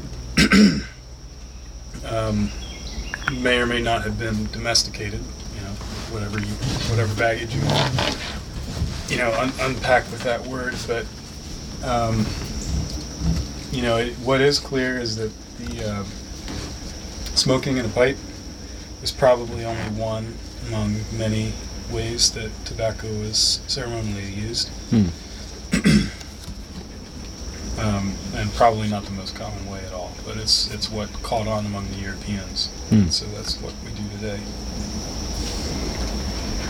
Um, yeah, as far as other Any I- I- sage or I'm gonna- sweetgrass or Well, I'm going to back away from the Lenape specifically because you know here in the Susquehanna River, first of all, um, this isn't traditionally Lenape territory, but Lenape folks certainly you know came, came to these parts this river.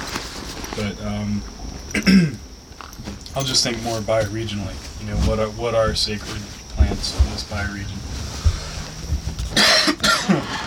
and uh, yeah, to be honest, not too much is coming to mind unless you want to get really obscure. Hmm. No, I, I'm mean, just there were all kinds of teas. I mean, pretty much every, everything around here had some kind of um, tea or medicine use. Hmm. And not much of that made its way into the German Protestant culture that's settled here. They don't really have much of a herbalism, or do they? Oh, they, they do. Yeah. And this is more shadow history. So the Hmm. Mennonite communities, um, and not specifically the Mennonites, but the older German communities. So, you know, there was a while in like 1600 and 1700s where one of the official languages of Pennsylvania was basically German. You, know, you can go to Berks County and go to all these um, old cemeteries where everything's in German. Hmm. Because it is largely German colonization that came came to a lot of places around here. My last name is German. Uh, from Pennsylvania, they immigrated from Germany to Pennsylvania. Steves is my last name, but it used to be Stief, which is, uh, I think, means either stone or um, some other Huh. general word. So anyway, uh, among these old German, especially uh, Mennonite communities, you had the, the Braucher tradition. so Brauchers are healers, and there's practicing Brauchers today, and they would practice a kind of um, medicine called powwow. Right. So there's the the book, the, the powwow books, and if you ever experience healing from Braucher, it's much more shamanic than any than you know. Shamanic is the closest word we can come to. Hmm. Like an know, energy healing. contemporary modern context to understand what that is because it's very energetic. You Hmm. know, it's like um, yes, there's some working with Yes, there's some like body work. Yes, there's some um, diagnosis or whatever, but it's mo- it's it's more subtle than that. It's more energetic, and it's it's uh, a lot of it's working with uh, spirits and, and forces and things like that. Um, and Brauchers will go into trance to do their work. Um, they're acquainted with old old order herbalism that comes from the European tradition, like the old old European tradition. Um, so yeah, the, the, the uh, some of that herbal knowledge has been preserved by European culture on this Okay. continent. It's it's also been uh, reinterpreted. Hmm. Are there any plants that stand out to you that, like, you particularly, um, you know, as you wander through the woods and as you, like, which plants were you drawn to initially? I'm, I'm I'm pretty drawn towards just like the food plants Hmm. in general. Right. Yep, like staple roots, staple nuts, staple greens. Hmm. Um, I mean, I I appreciate um, medicinal qualities of our plant relatives as well, um, although I would not describe myself as an herbalist. Um, yeah, and then ceremonially, um, there's some plants I grow in the garden, which again are not strictly native here, but I grow Yaupon holly, for example, in out here on the land, and that's um, a native of the southeast, uh, Ilex vomitoria, and it's uh, it's got more caffeine than coffee. So it's a highly caffeinated plant, and so the the Muskogee and the, the Creek peoples down in the southeast, the, um, and also the, the Cherokee in the mountains, the Tsalagi in the mountains, they um, they they had a relationship with the uh, the Yaupon, and um, I think Dahoon is another name for that. plant. I'm not sure if it's the same exact plant or a slightly similar species, but it's, it's the same um, same qualities. And so they would make it into a black drink. They would just really steep these leaves, really concentrate them, so you have this super potent caffeinated thing. And um, I guess they would just drink huge amounts of it, and they would purge, you know, and, and vomit and just go into trance. Wow. And it seems like tobacco was similar too. Like we use tobacco today to just get like a nicotine rush or a nicotine fix, but like Rustica was pretty, yeah, had a lot of nicotine content, and you know, smoking is probably the, the least effective way to, to take it if you really want to have like a a uh, entheogenic experience with tobacco. Probably the best way to would be to mix it with an alkalizing agent, like another plant, you know, and then chewing it. Right. Now, is there a right relationship that somebody can form with the environment in a in a meaningful way? Is that what you're aiming for to help redefine or help people realize that, or is this something that you're doing, you know, for your own soul? Like how how expanded do you see this going? You mentioned earlier, like someone taking over or, or more people coming to to join in the mission. Like, is that part of what you're doing? I realize I just asked you like three questions at Sure. once, but whichever one you take your pick. I mean, at the end of the day, I'm doing it for me. Hmm. Um, but you know, I love other people, and be great if this place, this vision, whatever, speaks to somebody else, and they want to be part of it. Now, considering the the people listening, you know, once this is uploaded and whatnot, maybe not everyone's gonna ever make it even to Pennsylvania, let alone this part of Pennsylvania. Do you have any thoughts or advice for for people who are in their backyard and want to begin a journey like the one you've taken on? I don't know. You, I don't know if you want to be on the same journey. I'm, trying to get out of it. Yeah. I'm just kidding. no, but I mean, you know, I'm, I'm, I'm pretty pretty firmly on the plant path, and you know, uh, if you want to really tune into your your plant relatives, you got to start with where you're at. Hmm. It's not something you need to travel for. You know, just Right. your, your own backyard is enough. I would just start tuning in, listening, learning who's around you. Um, you know. Well, you know, there's a the, the pros and cons of the internet these days, right? You know, we got a lot of information at our fingertips. We got apps that can tell us what everything is. You know, and they, we've got um, you know we've got a bird app. You know, from from Cornell. The and we've got you know plant ID apps. You know, you, you can figure out what all this stuff. But then the the, the difficult piece, and not difficult in that it's it's hard, but you really have to put yourself in that space. Is forming a relationship. Um, and so that can just be, you know, just sitting in your backyard and opening yourself up. Um, when it gets to actually learning, learning plants on a more deeper level, like once you can start to recognize them and you know who they are, uh, the next step to go deeper is to tune into their whole life cycle. so you want to you know, if you think you know an oak tree, do you also know an acorn? You know, do you know the way an acorn sprouts? the way it sends its roots down. You know, when it like what when it sprouts. Does it sprout in the fall? Does it sprout in the spring? Does it send a root down before it comes up above ground, or does it go above ground first before it sends a root, or does it happen at the same time? And then, um, do you know when oaks flower? Because oaks do have flowers, right? And they they have sex just like all of us in the air with the you know with the the pollen blowing around Right. in the breeze and you know being received by the flowers that can then take that and form it into an acorn and you know you know like, like there, there's all these ins and outs that you Right. can only learn through relationship with a thing. Um, but you know there, there's plants in the woods like ramps like the, the wild leeks. They're really popular these days because I mean they taste good. And, um, you know some some places they can be quite abundant and really fill out the, uh, the forest understory. And, but a lot of people just go out in the spring when they're up and they'll take some leaves or maybe they'll dig some bulbs. Um, but those those plants actually flower in now. You know, they're they're flowering now in July, um, July and early August. Uh, it's more like June into July, I should say.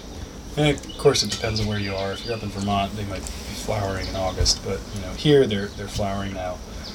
Um, and so, you know, in the spring they send up these leaves, and then they die back by May or June. And then after the leaves have died back, about a month later, they send out this little umbel, this little onion umbel in the in the woods, and you know it's got white flowers, and then all of those uh, those umbels will then make seeds, and the seeds will be ripe the middle of September. And then you'll go out when the snow is on the ground, and you know these little desiccated brown onion flowers are sitting up there, and sometimes they're still holding on to the little black seeds in in their inflorescence, and the seeds will like fall on top of the snow, right? And then they go through their cycle, and then they take 18 months to germinate. So if, if those seeds drop in the fall, they're not going to germinate the following spring, but the spring following. Hmm. And then, you know, it takes five years from that point for that plant to grow up until it's old enough that it can flower and make more seeds. so it's it's that's what I'm trying to get at. It's like this long perspective. Right. You know, it's it's one thing to know the name of a plant. It's another thing to know its way of life, Right. its pattern, its shape. You know what it likes, what it doesn't like Hmm. How it matures, how it develops, how it communicates, you know, all, all, all these things. And that's that's the the bigger piece. Right. This course that we took, what was the name of it with uh, the gentleman in in Woodbridge, the older guy? Oh, I don't remember. Was that macronutrition or Yeah. something like that? Yeah. When you're describing the life cycle of a plant and the dynamics of you know each individual plant, it reminds me of what we learned from this gentleman who taught us about Asian cuisine and how the movement of the plant is considered in the dish. So you pair certain vegetables with each other based on their movement uh, as they grow. So you would to have a nice balanced dish, you'd want like a plant that grows its bulb down into the earth, a plant that comes up and then grows a fruit out and down. You know, and you sort of balance these different movements in the dish, and each dish has uh, miso as like the um, uh, probiotic sort of digestive aid, and then rice, of course, is like the super staple. According to to this logic, rice is the most evolved plant because it's evolved alongside of humans longer than any other plant because of the Asian, you know, the the continuity of the Asian culture, right? That's his theory. I don't know how that rice does stands. have one of the most extensive genomes Hmm. we've been able to look at in any any kind of uh, plant. Hmm. and that's that's because of its relationship with humans. Hmm. Um, but I don't know if that means that something's more evolved or not. Right. Well, and I guess why I was describing all that is to lead to the question of like, how much of the movement of the seasons is considered with like the way you eat now? You know, because you're foraging. Yeah, it's, it's a great point. I mean, that what you're saying makes perfect sense. I mean, you know, when, when you're harvesting plants, you're harvesting energy. Hmm. I mean, when, well, when you're harvesting, when you're taking any food in, you're taking in energy, right? right. And so you want to be sure of what kind of energy you're receiving from a plant because a plant is focusing its energy in different ways during different seasons. Right. So, for example, in the spring, when those first leaves come out, and they're just like that really pale lime green, it's like that fresh spring green that you never see again. You know, it, it comes out and then it just gets darker and darker. when you when you get leaves at that stage, like all that energy is in that leaf. So you you want to be eating leaves in the spring, right? Now the fall is the opposite. You know, the leaves are getting ready to drop off. You know, they, they, everything's the plant's preparing for harder times. So it's ta- it's re- it's collecting all of its energy. It's recycling its energy from the leaves. That's why, you know, the tree leaves turn you know colors in the fall. They're taking all those sugars out of the leaf and they're putting them down into the roots, mm-hmm. right? And so if it's a bulb plant, like a like a potato is a good example, right? Like you don't you don't dig your potatoes in the spring.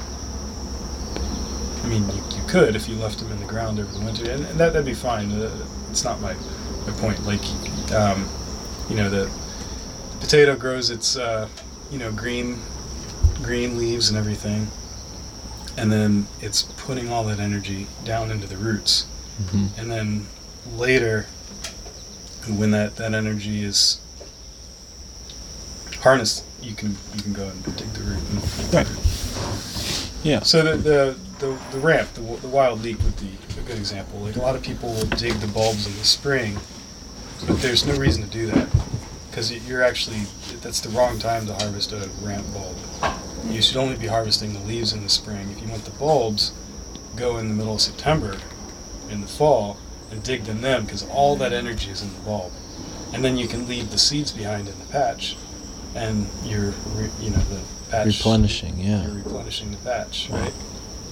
It's just simple things like that that change the whole thing. Right. I can go into a ramp patch in September and I can harvest every single one that has a seed head. Every single bulb that has a seed head and leave all the seeds behind. Yeah. And I've actually left that patch better than when I arrived. Now, pairing what you're saying now with what you were describing yesterday with the map making, like how beautiful would it be to see a map that takes that information into account so people can participate in that process and enhance the land, replenish the land by seeing it, you know, in a new way through a map and realizing, like, okay, this little nook here in my backyard has uh, this particular root leek or what is it? Ramp leek? Mm-hmm. You know let me go there in you know spring and the map's like bright and green. You can tell clearly when you're looking at that spot that it's like a spring spot. That's where you go in spring when you live in this area and each spot might have now of course you know the natural landscape isn't going to lend itself perfectly to a diagram you know equally but you you kind of see where i'm going with that have you Well, yeah, sure. I mean, you know, the it's sort of like fake it till you make it, Hmm. right? You need you need a guide in Hmm. the meantime, and you know, absent uh, a human mentor or elder, um, we've got books and we've got maps and we've got things like that. But it's important to remember that the map isn't the territory. Hmm. The map is just a guide Mm. to help you understand maybe what you're seeing. Maybe you're not seeing that. Maybe you're seeing so, something totally different, and then the map isn't so helpful anymore. Um, I mean, a lot of native cultures around the world are oral, and I, I believe that's the best way to trans transmit knowledge because, yeah, I don't come to you and just start saying stuff off the top of my head and it's all abstract and you're sitting there like trying to memorize it. It's all embodied. Hmm. It's like when you when you just grow up as a kid and you just learn this is that and this is this and here's how I interact with this, here's how I interact with that. Like you're not you're not learning things from like this cold detached standpoint. You're actually being introduced into relationship by your elders and your family members. Hmm. Like they already have all these relationships. They're like, oh, I want you to meet this this being. Oh, okay. And, and you just you just interact naturally from you know a space of relationship, and you know relationship is all embodied, right? So it's it's not something you have to memorize in your head because you've got you know your hands to remember. You're like, Mm. oh, well, I interact with it this way. I, I take my hands this way, you know, and um, Makes it a somatic experience. exactly Yeah. gets it out of your head. Like some people ask me, like, how do you memorize all this stuff? I'm like, I don't. You see it. I just uh, it's it's just all embodied. Like if Right, you ask me right, about right, any right. plant, like I'm not like recalling some book of facts. I'm just thinking about being with that plant, and then there's all kinds of details that I can I can bring out. So yeah, I, I think uh, you know we, we got to use the tools that we have today. Um, use everything you got. You know, use the internet, use books, use maps. But I think uh, we also want to know where we're going, and it's, it's good to have a vision for the, uh, the future. Yeah. Yeah, I, I like what you say about the oral tradition being the organic, you know, sort of, or at least how I interpret it, it's the organic way, you know, it's the real way of, of passing knowledge from one to another. Hi, hi. And uh, I mean, what we're doing right now with the podcast, you know, people don't see my podcast on a huge billboard or something. They find it synchronistically. They they happen upon it, and hits them where it needs to. You know, certain pieces of the information in the conversation might resonate with them, and then another person resonates with a different set of information. But it's all happening, you know, between you and I, and then expanding like a fractal as more and more people listen to it. You know. I love that thought. I was listening to a podcast the other day where uh, this author named Sophie Strand was being interviewed, Hmm. and she said that the thing she loves about podcasts is that they create ecologies of knowledge, Hmm. ecologies of conversation. I never thought of it about it that way before. It's like if you just write a book, it's the book is the same way every time you read it. Like the text is just the same. But if you have um, an interview with somebody on five different podcasts, that same um, person, you know, is going to bring out all kinds of different stories depending on who they're interacting with. And then, of course, you got the relationship of this podcast to that podcast. They, Right. they, they all they all kind of interconnect, and you know. Uh, Start telling the story. Well, let me ask you this: Have you been on a podcast before this? yeah, I've been on a few. Right on. So, what uh, do you generally talk about when people invite you to, to be on a podcast? I don't know, whatever they want to. Yeah. It's their podcast. you know, Okay. They want to talk about, but it's it's inevitably it's about plants. Right on. yeah. Yeah. Wow. I feel like, uh, yeah. I mean, there there's a few more places I'd like to go. I don't want to exhaust everyone, but uh, as long as you'll you'll give us, there's the the part about maps too. That you know, this is something you're working on. However much you're willing to divulge, I don't know if you want to tell us a little bit about. But I like the concept that you shared with us of inverting uh, what we know of a from a map, right? Instead of focusing the you know putting the focus on the the man-made sort of scars, you're showing people the actual nature, the landscape by focusing on trails and creeks rather than roads and highways and you know neighborhoods and things like that. Yeah, sure. I mean, it, it's it's something I'd like to do. It's it's just in my head right now. I haven't actually sat down and Hmm. started to create a physical map, but um, yeah, like I shared with you yesterday, you pick up a road atlas or a you know a standard map or whatever, and you see the the political boundaries, Hmm. right? Like Pennsylvania is shaped like this. Okay, that's weird. You know, and then you got. Um, and then you know you've got some geographical stuff like you know, names of rivers are on the map and you know, the shapes of rivers and you know oh, there's mountains over here. But mostly what you see is roads, political distinctions. You know, here's Pennsylvania, here's Maryland, here's Virginia, here's uh, New York, here's Connecticut, here's New Jersey. Um, and then you'll see the highways. And the highways, you got the major highways, then the minor highways, then the roads, then the subdivisions, and you know, that's that's how our maps are oriented these days. Hmm. But you can invert that and focus on the natural features. So you've got creeks everywhere, and you've got hills, you know, and you've got, um, you know, large bodies of water, and um, small bodies of water, and you know, all there. There's a connection. So you know, if you ever go on Google Maps, especially in an area like the Mid Atlantic, and you where we've got a lot of natural forest, um, you can go on satellite mode and look up some neighborhood, and here you'll see this sprawl of you know this neighborhood, and there's some cul-de-sacs and all this stuff, and in the spine all around the neighborhood is this green, and that's woods, right? So you got the positive space and the negative space. So the positive space is all of the, the roads and the houses and the towns and all that. The negative space is all the woods, right? You know, so like living here along the Mason Dixon Trail, which connects to the Appalachian Trail, which literally means that my house is connected to Georgia and to Maine and to everywhere in between. And then it's also connected almost to Philadelphia because the Mason Dixon Trail ends in Chadds Ford. and then there's other regional trails like the Horseshoe Trail and the Brandywine Trail and things like that. Um,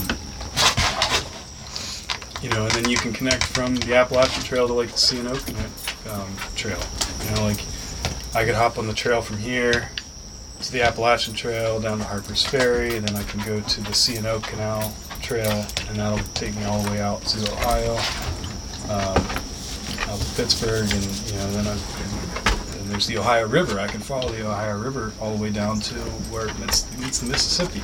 I can go down to Mobile, Alabama that way, right? And it's just like these these natural um, these natural pathways that exist. It's just that our standard maps don't keep track of that. So what I'd love to do is get like a USGS printout of this lower Susquehanna region, you know, like a topographical map so you can see all the terrain and everything. But no no labels, no roads. Uh, and maybe I'll include roads, just no names of the roads, just like where they are. Um, and just get it printed out so it's like, you know, 20 feet wide by like 10 feet high. And I could just like set it out and like just work it in by hand and like, you know, here's this stretch of woods here, here's this patch of this here, here's this trail here, you know, here's foot trails. And then you populate that map with foot trails and, you know, you can um, mark out natural areas of interest, things like that. Hmm. I think I think that'd be a lot of fun. Yeah. Yeah, I, I feel like it would be cool to see your knowledge of the plants come through in that map, like where you know certain groves of this plant are, or whatever. You know, I'm clearly don't have the the language to give you any examples, but what you're saying about Peach Bottom, that's a place further down on the Susquehanna where they grew a bunch of peaches, right? Yep. Not anymore, I presume, but Not, I mean, not anymore now. okay. I mean, I guess it was, you know. Uh, Back in the day. yeah, back in the day. right yeah are there any specific areas right now that you go to outside of the immediate like property here that you are excited to be able to put on a map like that like any places that you visit often in the greater area I mean, a good example would be Peavine Island, Mm. which is it's in walking distance of here. okay Um, I think we walked onto Wildcat Island because I did take a look on the map, and what Google Earth calls Wildcat Island is where Mike took us yesterday. so you hopped across some rocks Yeah. to get out to it. Mhm. Yep.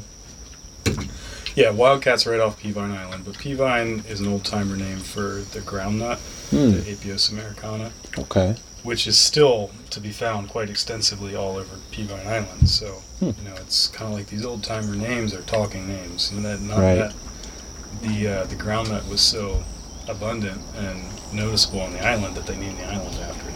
Hmm. Right. So that's a good it's a good getting place for groundnut. It's a good place to continue to tend and live alongside the, the groundnut. Hmm. There are flowers out on that rock that were taller than me, and you got. I mean, I'm six eight, so this thing was at least seven feet tall. This purple pinkish flower. That's the purple loosestrife. Okay.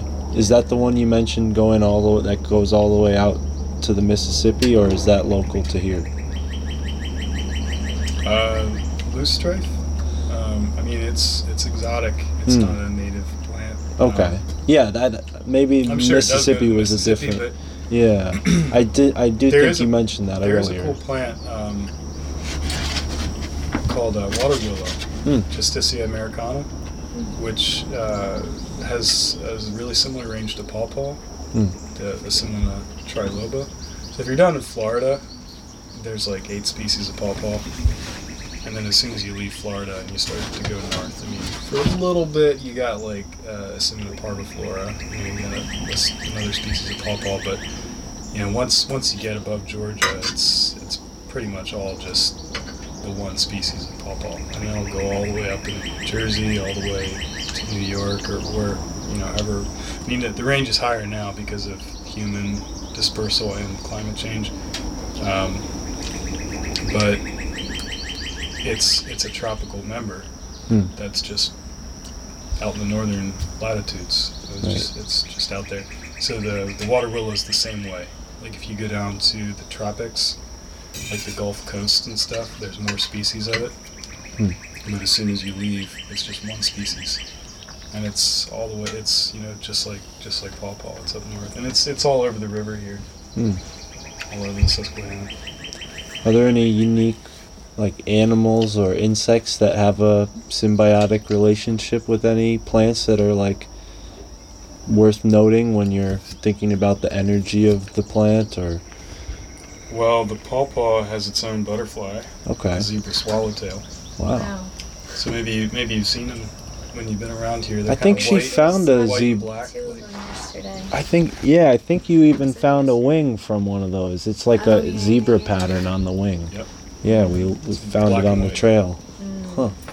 Yeah, so the, the larvae of the zebra swallowtail exclusively feed on pawpaw. Hmm. So it's it's like the monarch butterfly to milkweed. Oh, cool. Um, Dinah was saying she hasn't seen as many butterflies this year. Is that is that right or wrong? I don't know. I mean, I, I've been seeing a, f- a few, uh, but yeah, I think in general everything's going downhill. Yeah. Really sad. Mm. Yeah, every, everything's going downhill. Now, on that note, do you think that uh, you can make a significant impression on this part with your ecological, you know, know-how and, and what you're doing? I mean, because that is the I the, mean, the reality we're all facing on all corners of the globe is like you know we're seeing the destruction and the the the uh, thinning out of the diversity of our biomes, right? yeah, at- this point, I don't know that we can um, delude ourselves that we're going to save anything. Hmm. Um, all we can do is, you know, what comes naturally, the, you know, the right thing or, or whatever. You know, I, I, um, I mean, yeah, in a sense, because I'm actively planting certain species, sure, you know, I'm, I'm helping those species proliferate, at least, you know, in, the, in this region, but there's so much more that I can't control Right. you know, it's, it's sort of like knowledge. Like you think you know something, but you know, the more you know, the more you know that you don't know. Yeah. Yeah. So the, the little bit of things that I'm working with, it's like, yeah, I'm holding on to them, and I'm, I'm gonna, I'm gonna try to take them all with me, Hmm. as they've carried me with them. But uh, no, I can't, I can't rightly pretend that I'm actually saving anything. Hmm. I think it's important for us to acknowledge that. Are you familiar with uh, Edward Abbey? Mm. Oh yeah. Yeah. You remind me of uh, uh, the book Monkey Wrench Gang. Oh man. yeah. Right on. Well, thank you. you know, like with the dams, Yeah. like not not implicating any of us, but I would be happy to see those dams blow away, so to speak. You know. So would I. Yeah. Yeah. If I can, if I can live to see the day when the dams are gone, I will be happy. I mean, this this was a shad river. I mean, Hmm. the shad used to run on this river in the millions. Hmm. And you can go out on a moonlit night, and all the surface of the water would be shimmery and silver because it was the backs of the shad. and they used to have these these guys called moonrakers. They would go out with these hand nets, It's just like a big simple hoop. Yeah. go out on the boats at night and just scoop the, scoop the fish up, Right. you know, with with these nets. well, that's so abundant. that's like the the thing I hear too up in New England when you read a lot of the history of you know the natives and the colonists interaction with them. They talk about you know the river being so flush with salmon that you could skip across it. Yep. You know, like you could walk on the back of the fish. Yeah, there's so many. Yeah, we used to have passenger pigeons. Right. They weren't flocks. that were so It blocked block out large. the It sun. would take 13 minutes for them to fly overhead. Yeah, like a like a passing blimp or something. so think about the nutrients. Think about all the Right. manure from those passenger pigeons. It was like people talk about it as like this big phosphorus pump, which would Mm. really um, just really rejuvenate the forests around here and help the trees grow like crazy, you know. And then think about the shad.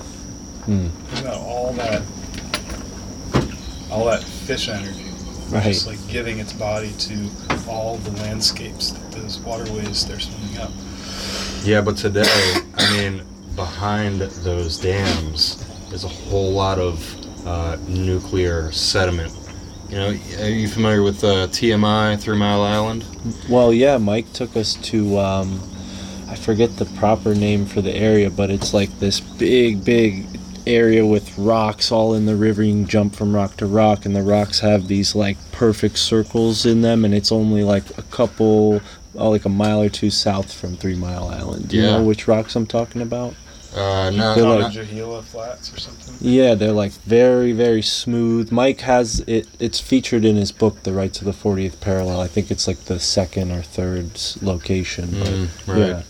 Yeah. Well, yeah, I mean, like, by, you know, behind each of the dams is like a whole lot of nuclear sediment, and Mhm. it's like we, you know, we would just be like asking for, you know, nuclear sediment to like, cruise down the river, you know, Right. and that I mean, I get what you're saying. Like, I'm totally for like sweeping away the dams, but I feel like until we can, uh, you know, deal with that that sediment, it's just like I don't think we should. I, don't, I really don't think we should uh, get rid of the dams. Hmm.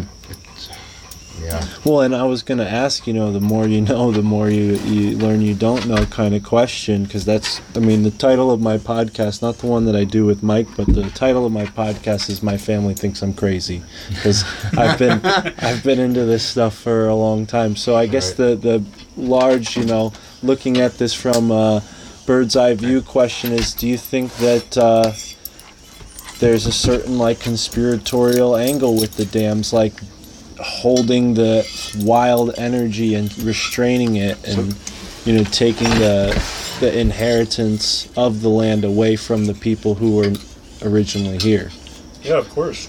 I mean, it has to do with the myths we tell ourselves, the Mm. stories we tell ourselves. right If you don't tell a story, I mean, the natives of this land would have told a story about the river and how much abundance she offered, all the oysters, all the shad, right all the bear, all the bison, all the fowl, all the persimmons, all the pawpaws, all the hickories, all the mulberries, all the all Right. the plants, all the ground nuts, all, all that stuff. You know, and you would have had a story for each one of these beings. You know, like in the creation story, like the what the creation story? The falling through the hole in the sky, and then you being caught by the Canada geese, well, being seen by the loon, and then caught by the Canada geese, and carried down onto the back of the turtle, and then the muskrat comes and brings up soil, and you know, then she grows the corn and the, um, the strawberries, and you know, all this stuff. Like all the beings of creation are involved in these stories together. So like, you know, if that's how you grow up, you're not gonna just like try to genocide Canada geese one day, because you're like, well, who's gonna carry, who's gonna cradle Sky Woman down onto the back of the turtle? right right? And so we we've told ourselves this myth of industrial progress Mhm. that the world is just dead matter, and you know, oh look at that, look at that river. Uh, if only we could just stop it and utilize all that energy to spin a turbine, so we can um, so we can do electron mining, Yeah. right? Right. it's a totally different story that creates these worlds. Yeah.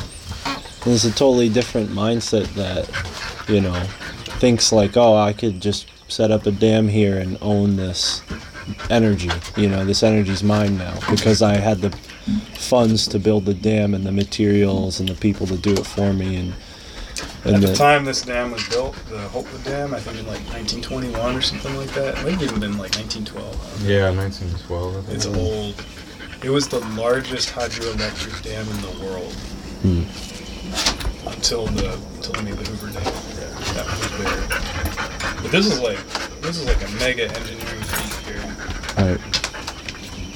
Now it's just this little humdrum thing that like is sort of in danger of collapsing if it's not properly maintained. And, Yeah. yeah, Now, human hubris, human pride.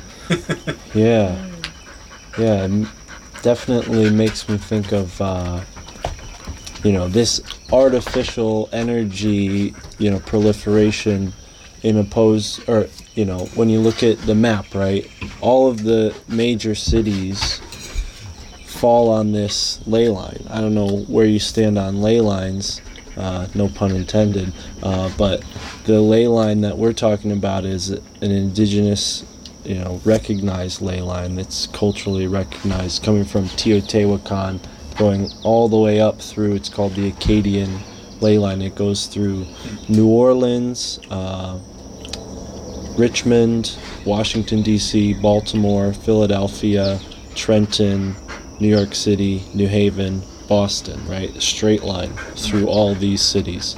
I don't think that's an accident. You know, they called that Satan's axes Yeah, back in the. Wilmington, Delaware, right? Mm, right. Where all the all the corporations of the world go Well, to have their tax haven. Yeah, It's like but the belly of the beast right. Yeah, and but Satan's axes is like the um, colonial name for it because everything west of that was still native, you know, before they had colonized it. And you see all up in New England where that superstitious mindset was so prevalent, like certain areas will be called Devil's Den or Devil's Hop Yard. We have Devil's Neck, Devil's Forest. You know, there's Satan's uh, Gorge, or what's the what's the? Remember where we're up in? Satan's Gorge. Yeah, what's the what's the river? You know, on the Farmington River where the people uh, do the tubing. It's like Satan something. It's weird. Farmington? Yeah, Farmington, Connecticut. Oh, okay. Yeah, Farmington River, which is an interesting river. It, it kind of has a uh, old history. It used to go all the way from north to south uh, to the Sound, but now it, a mountain rose and it jetted north and then came back down into the Connecticut River. Uh, but that that's a different story for a different day. And there's Again, it has to do with the stories you tell. Like Hmm. if you come to Prairie in York County and you call it the Barrens, Hmm. what kind of barren worldview right. does that come out of? What an impoverished way of living. Hmm. That you come to this beautiful grassland and all you can think is it's barren. Yeah. well, and that's that like Roman empirical mindset that, you know, conquered Europe and then made its way into the royal families and then all their, uh, what did they call them? Charters and uh, there's another word for it.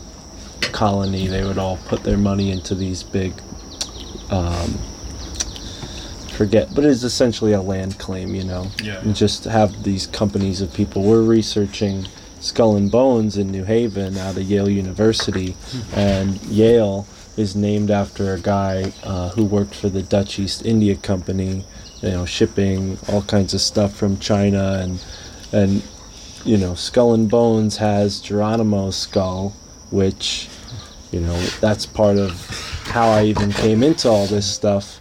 They I'm- had Geronimo's skull. Yeah. Like Geronimo from the Nimiipuu, yeah, the Nez Perce. Yep, yep. So, so when I I'm was sorry, no, he wasn't Nez Perce. well, He was Comanche, wasn't he? I don't Mm, know. I think it was Comanche. I- I'm- Yeah. I'm sorry. I- I was I got him confused. If I had to guess off the top of my head, because I don't know for certain, but I, I've heard him as Apache. but I could be wrong. But my friend Amos, who's from Arizona, um, I met him in New Haven when I was 18, 19, going to college. Uh, and he saw this shirt I had that said, Sure, you could trust the government, just ask an Indian.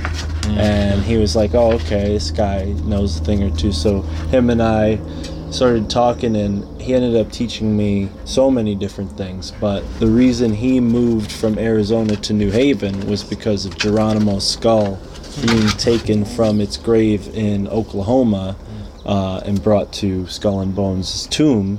That's what they call their little hideout headquarters in within Yale University. So he sort of made it his rite of passage to come to New Haven, pray for Geronimo's spirit, and uh, ended up teaching me a lot. And that's the biggest question that I've had. You know, we've learned a lot about Skull and Bones and all the different history and where this whole university system started and why it, you know, is what it is.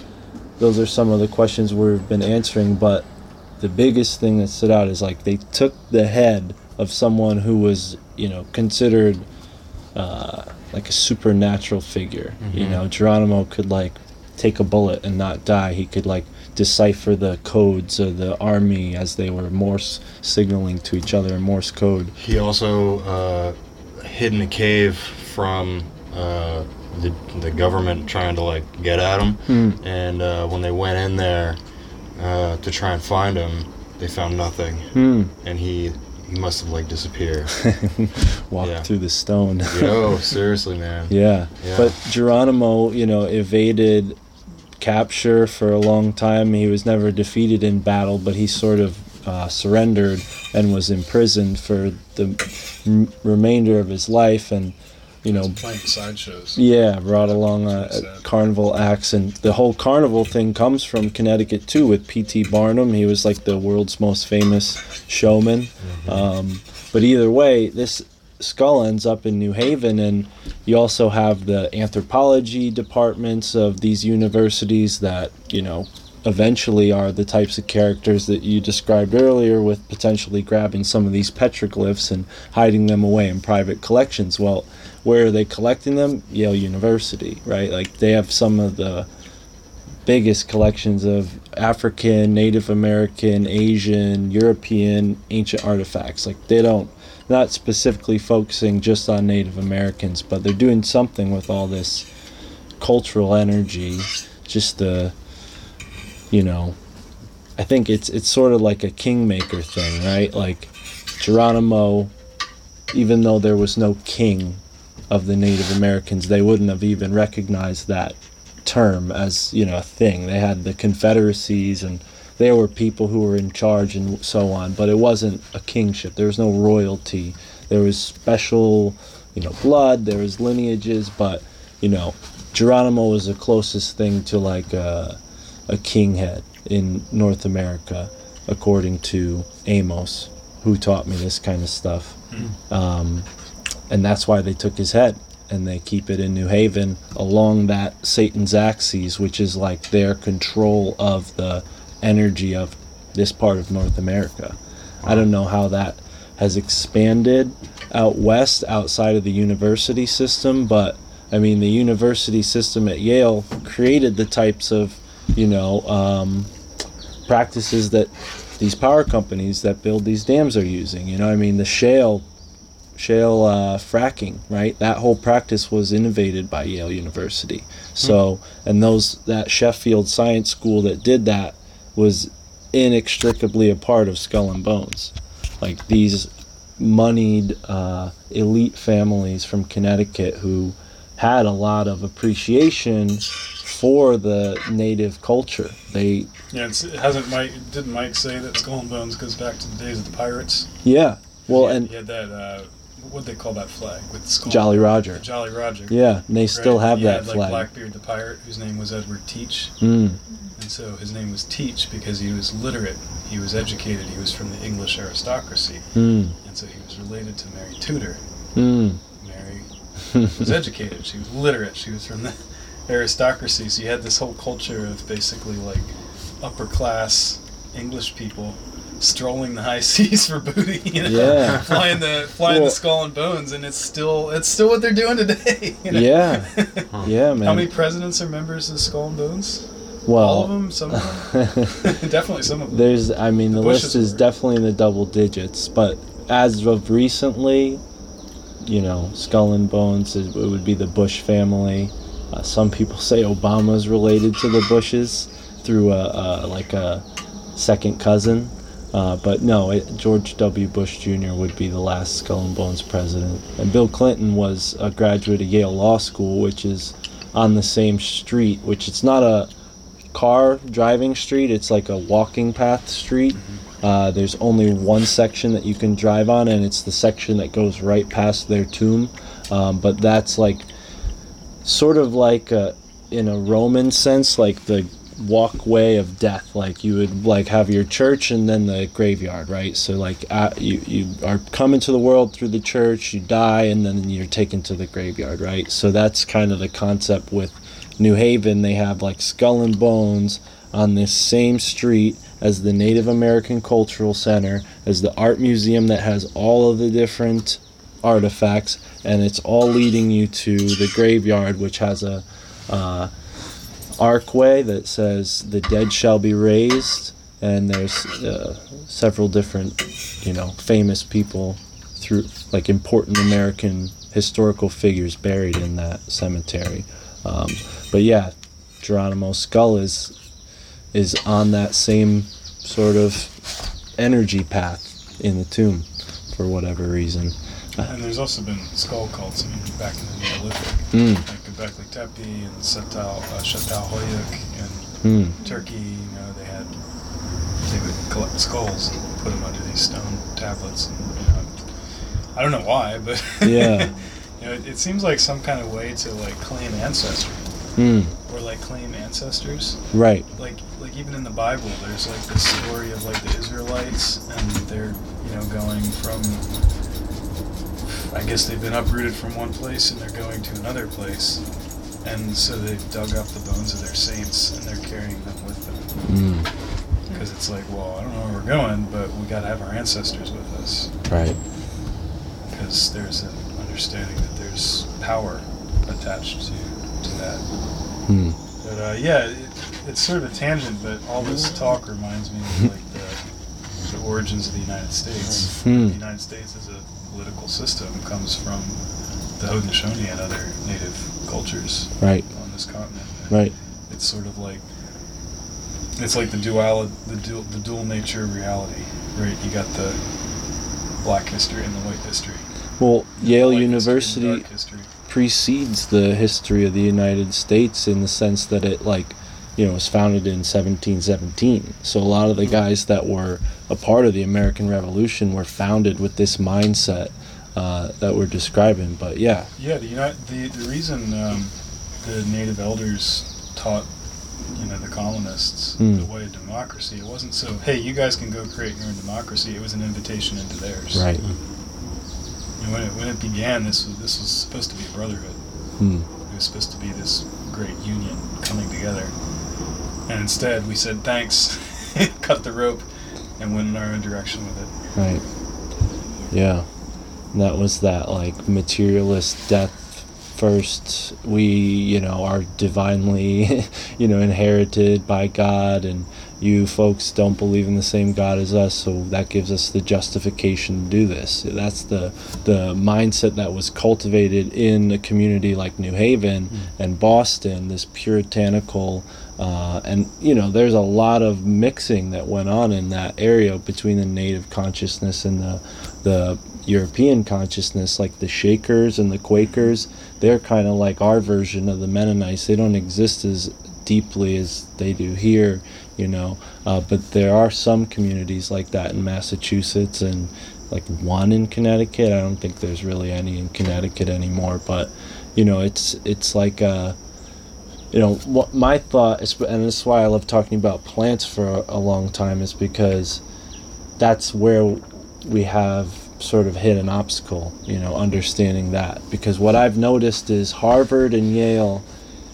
they blended with the native consciousness and took that herbal knowledge away from them. They took that shamanic power away from them and created this like Yale University, Harvard University, medical school because a, a surgeon in those days was the same just like you were saying a Braucher.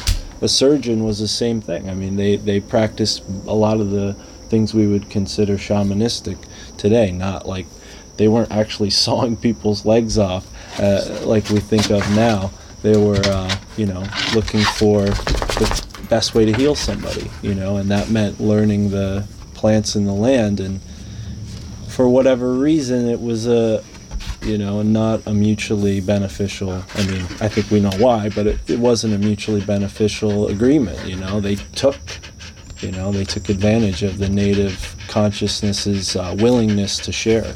You know, that's, and I think Yale University and Harvard, like, they they're sort of guilty in a lot of ways, um, and it's it's like a curse almost. Like it's coming back to bite them because they're holding all these artifacts in their museums and they're presenting the history of America in a certain way, and the archaeologists are also sort of implicitly like like not recognizing something as huge as the Susquehanna petroglyphs, right, or that sort of logic. And I'm glad. I'm glad they don't have their attention on the well, and, and in a certain sense, it helps those things stay stay preserved. Yeah, right. And and I mean, it's unfortunate because there are all these Manitou stones that existed in New England that got collected by these types of groups, and you know what that was was like a, a human-shaped stone. Like it looked.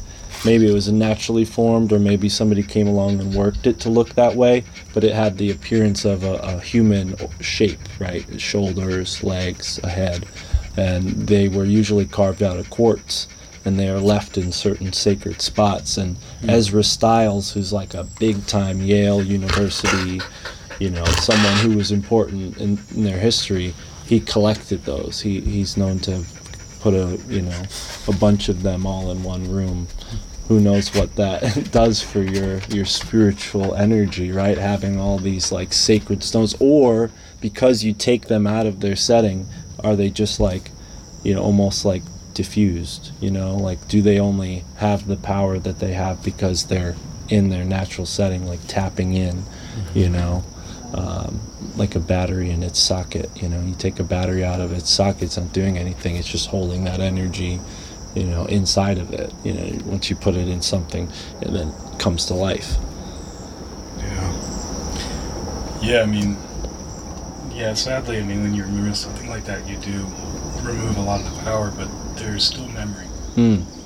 right both in the place and the, and Well, the object that was. and that's like what you're saying about the skulls too is like having all that those artifacts in one room carries the memory of those things and then you have these students coming to this university to learn uh, and they're like soaking in that energy and maybe not even being given the right perception of it um, I don't know what effect that has on people.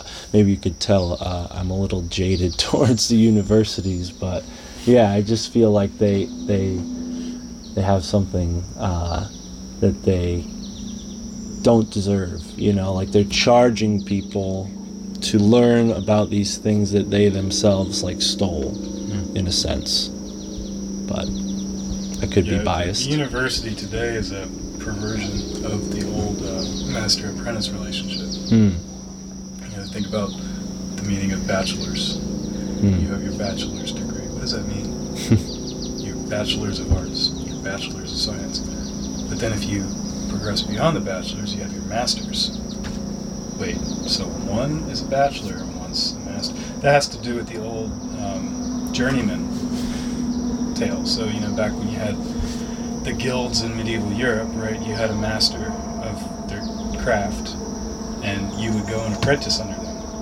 And then after you had learned all that you could from then from them, you would go off on your own and you would be a journeyman. Hmm. And then after a number of years or experiences or whatever, you would come into you know the level of knowledge to be considered a master in your own right. And that that's sort of like not something you declare on yourself, it's something other people recognize in you. like you you real you, you're a master when people start to show up for you to, to be apprenticed, right? It's, it's Mm. just that's sort of how it works. Right. Uh, it doesn't mean that you know more necessarily, but it's just a different stage, It's a calling. right? So you go from journeyman Mm. to master, from, from apprentice to journeyman to master, Mm. right? And so, you know, the university system is undergraduate, bachelor's, master. And then the PhD is something different. You know, that's just a higher prestige over master. But uh, yeah, that's that's that's what it is, or that's what it was. It was this relationship system where you were you apprenticed under somebody, then you became a bachelor. You were a free man and would roam about and figure out, you know, how can I apply this to the real world? How can I actually make this work? Do I actually know what I think I know? Do I actually can I actually do what I think I can do? And you you're like, okay, it seems to be working out. And you're you you go to your trade, right? You you're doing your trade. A number of years go by, or maybe you just get the right gigs or whatever. People start looking at you and they're like, well, I want to learn from that guy. Now you've got apprentices. Now the relationship continues, right? Mm. So, you know, we, we took this really natural thing, we put a straitjacket on it, Mm. and said, pay us uh, $20,000 a year or else. Right. Right. yeah. But I mean that's uh that's sort of like what going back to the oral tradition idea. Like I mean, the reason I dropped out of college was because I had a sort of synchronistic realization, partly through my mentorship, friendship with Amos. Like, oh, I could learn from the world. I don't have to learn from this school. The school's out limiting me.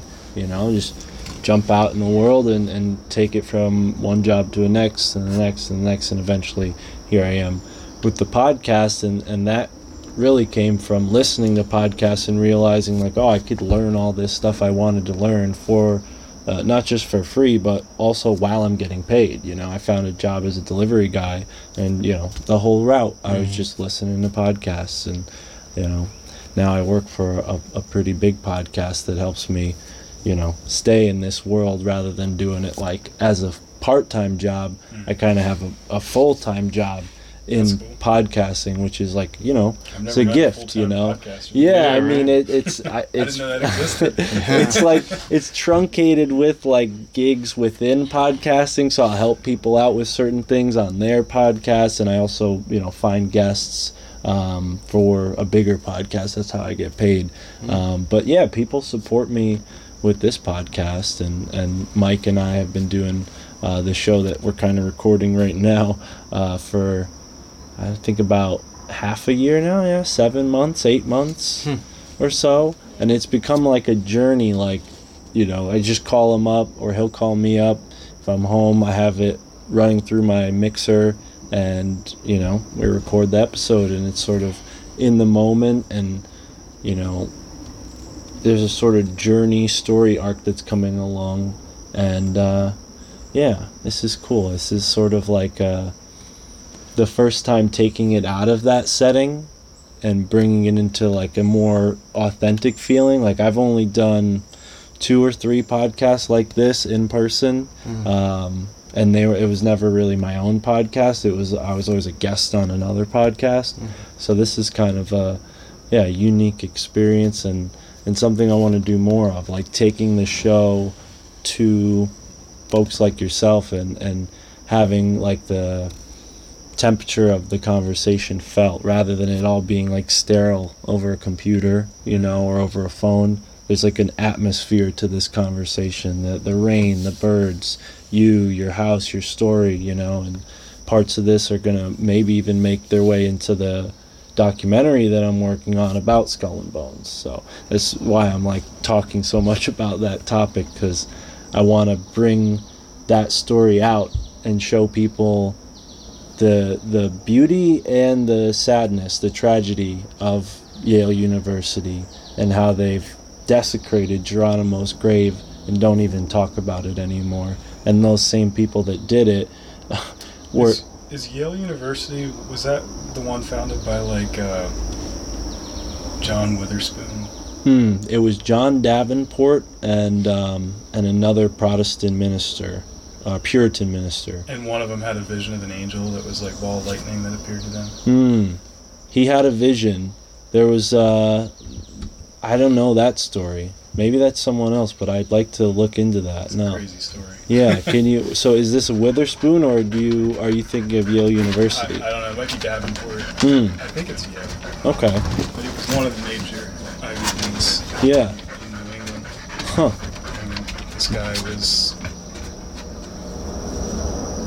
outside, and I mean his description when I I hear it, I'm like, oh, ball lightning, you know. But he says uh, an angel came to him, Hmm. you know, appeared in this ball, this glowing ball of lightning, and a voice came and basically, you know, told him some stuff. I forget what they said, but Yeah. so Do you? Does that sound familiar? I feel like we found a story like that in one of our books about Connecticut. Like ball lightning appearing to somebody and inspiring them to do something. It might not have been that same story, but I feel like we come across that. I feel like Mike said that today. no, I don't think so. We saw a lot of lightning today. It was a little, it was a little spooky being in the Serpentine Barrens when the thunder started rolling in because there's not a lot of tree cover out there, you know. But yeah, I mean the the documentary is a little ways out, but it's going to include stuff like that, you know, the history of New England and and how that shaped the rest of the country's development. And then, you know, the person who took Geronimo's skull out of his grave was Prescott Bush, George H.W. Bush's grandfather. Yeah.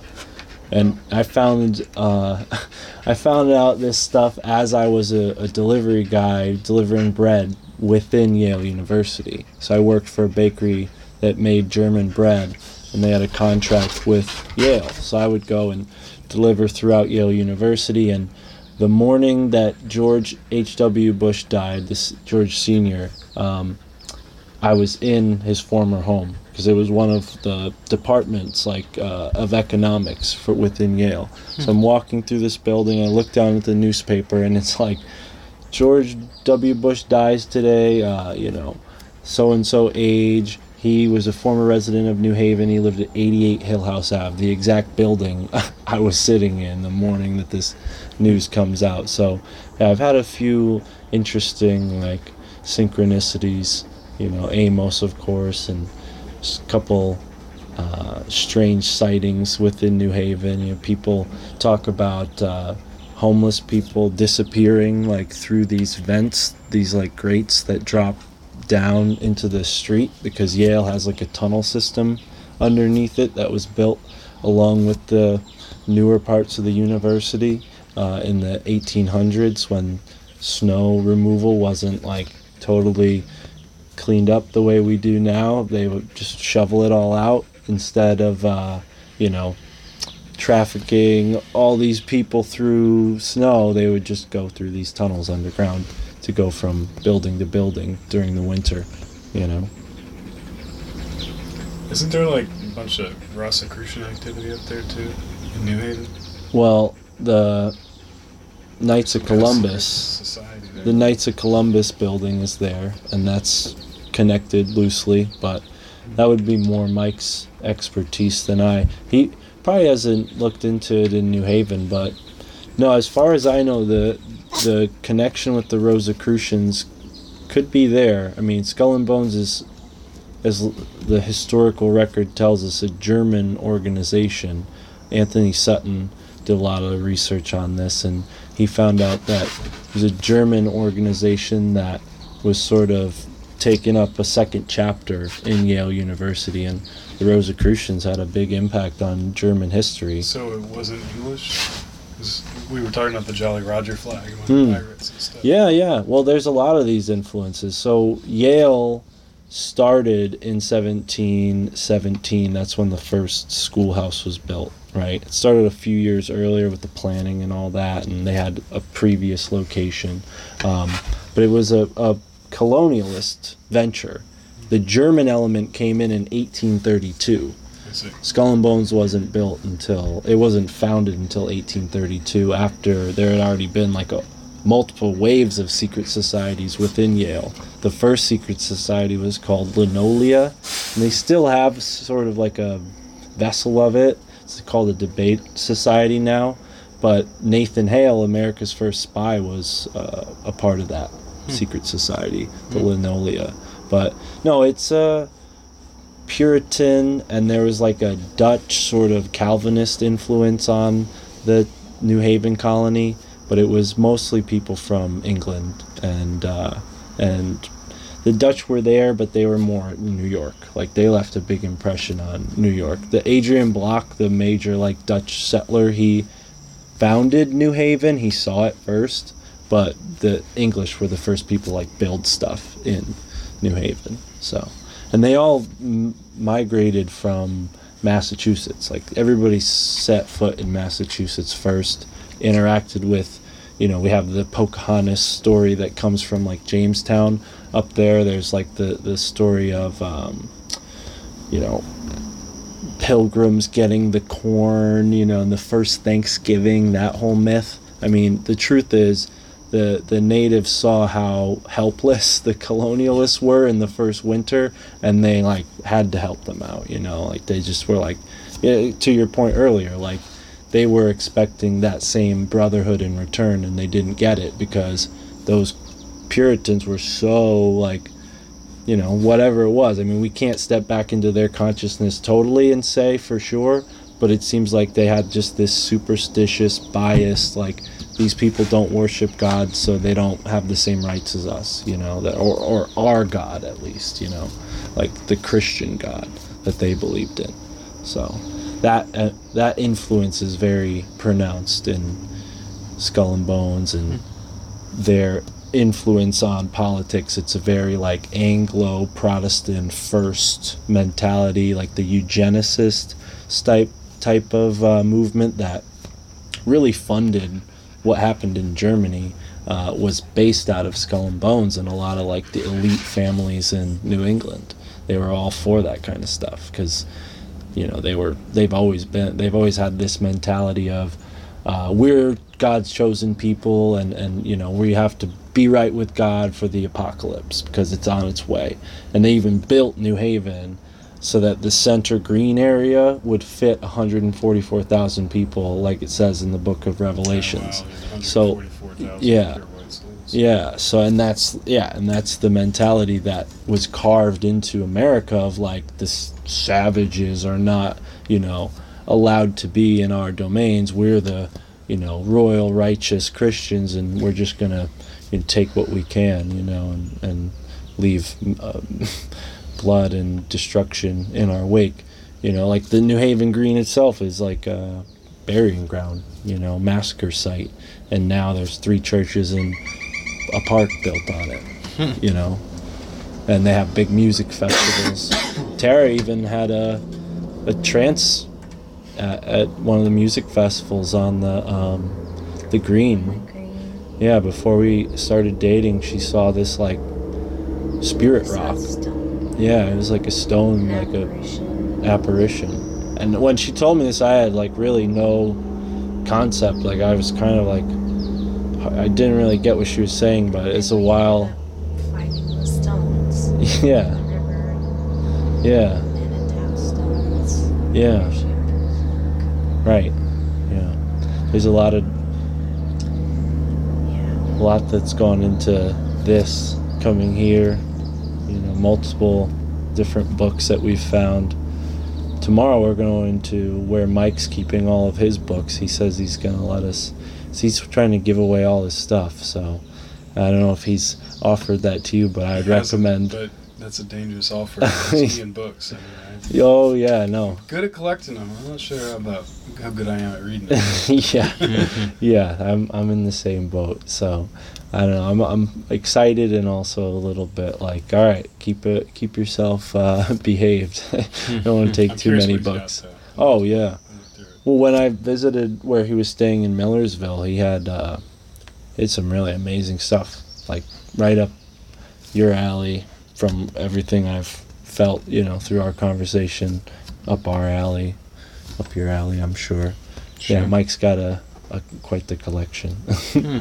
but I don't know. This has been uh, it's been a really interesting way to have a conversation. You know, recording it, and I want to thank you both for joining me. Thank you, Zach, for joining me here, joining Tara and I on our journey, and being a part of it in this intimate way. It really means a lot to us, and sharing a part of you know who you are with us and the people that will listen. You know, and is there any way that they could get in touch with you if you'd like them to, uh, Instagram or something like that. You want to tell people before we wrap this up?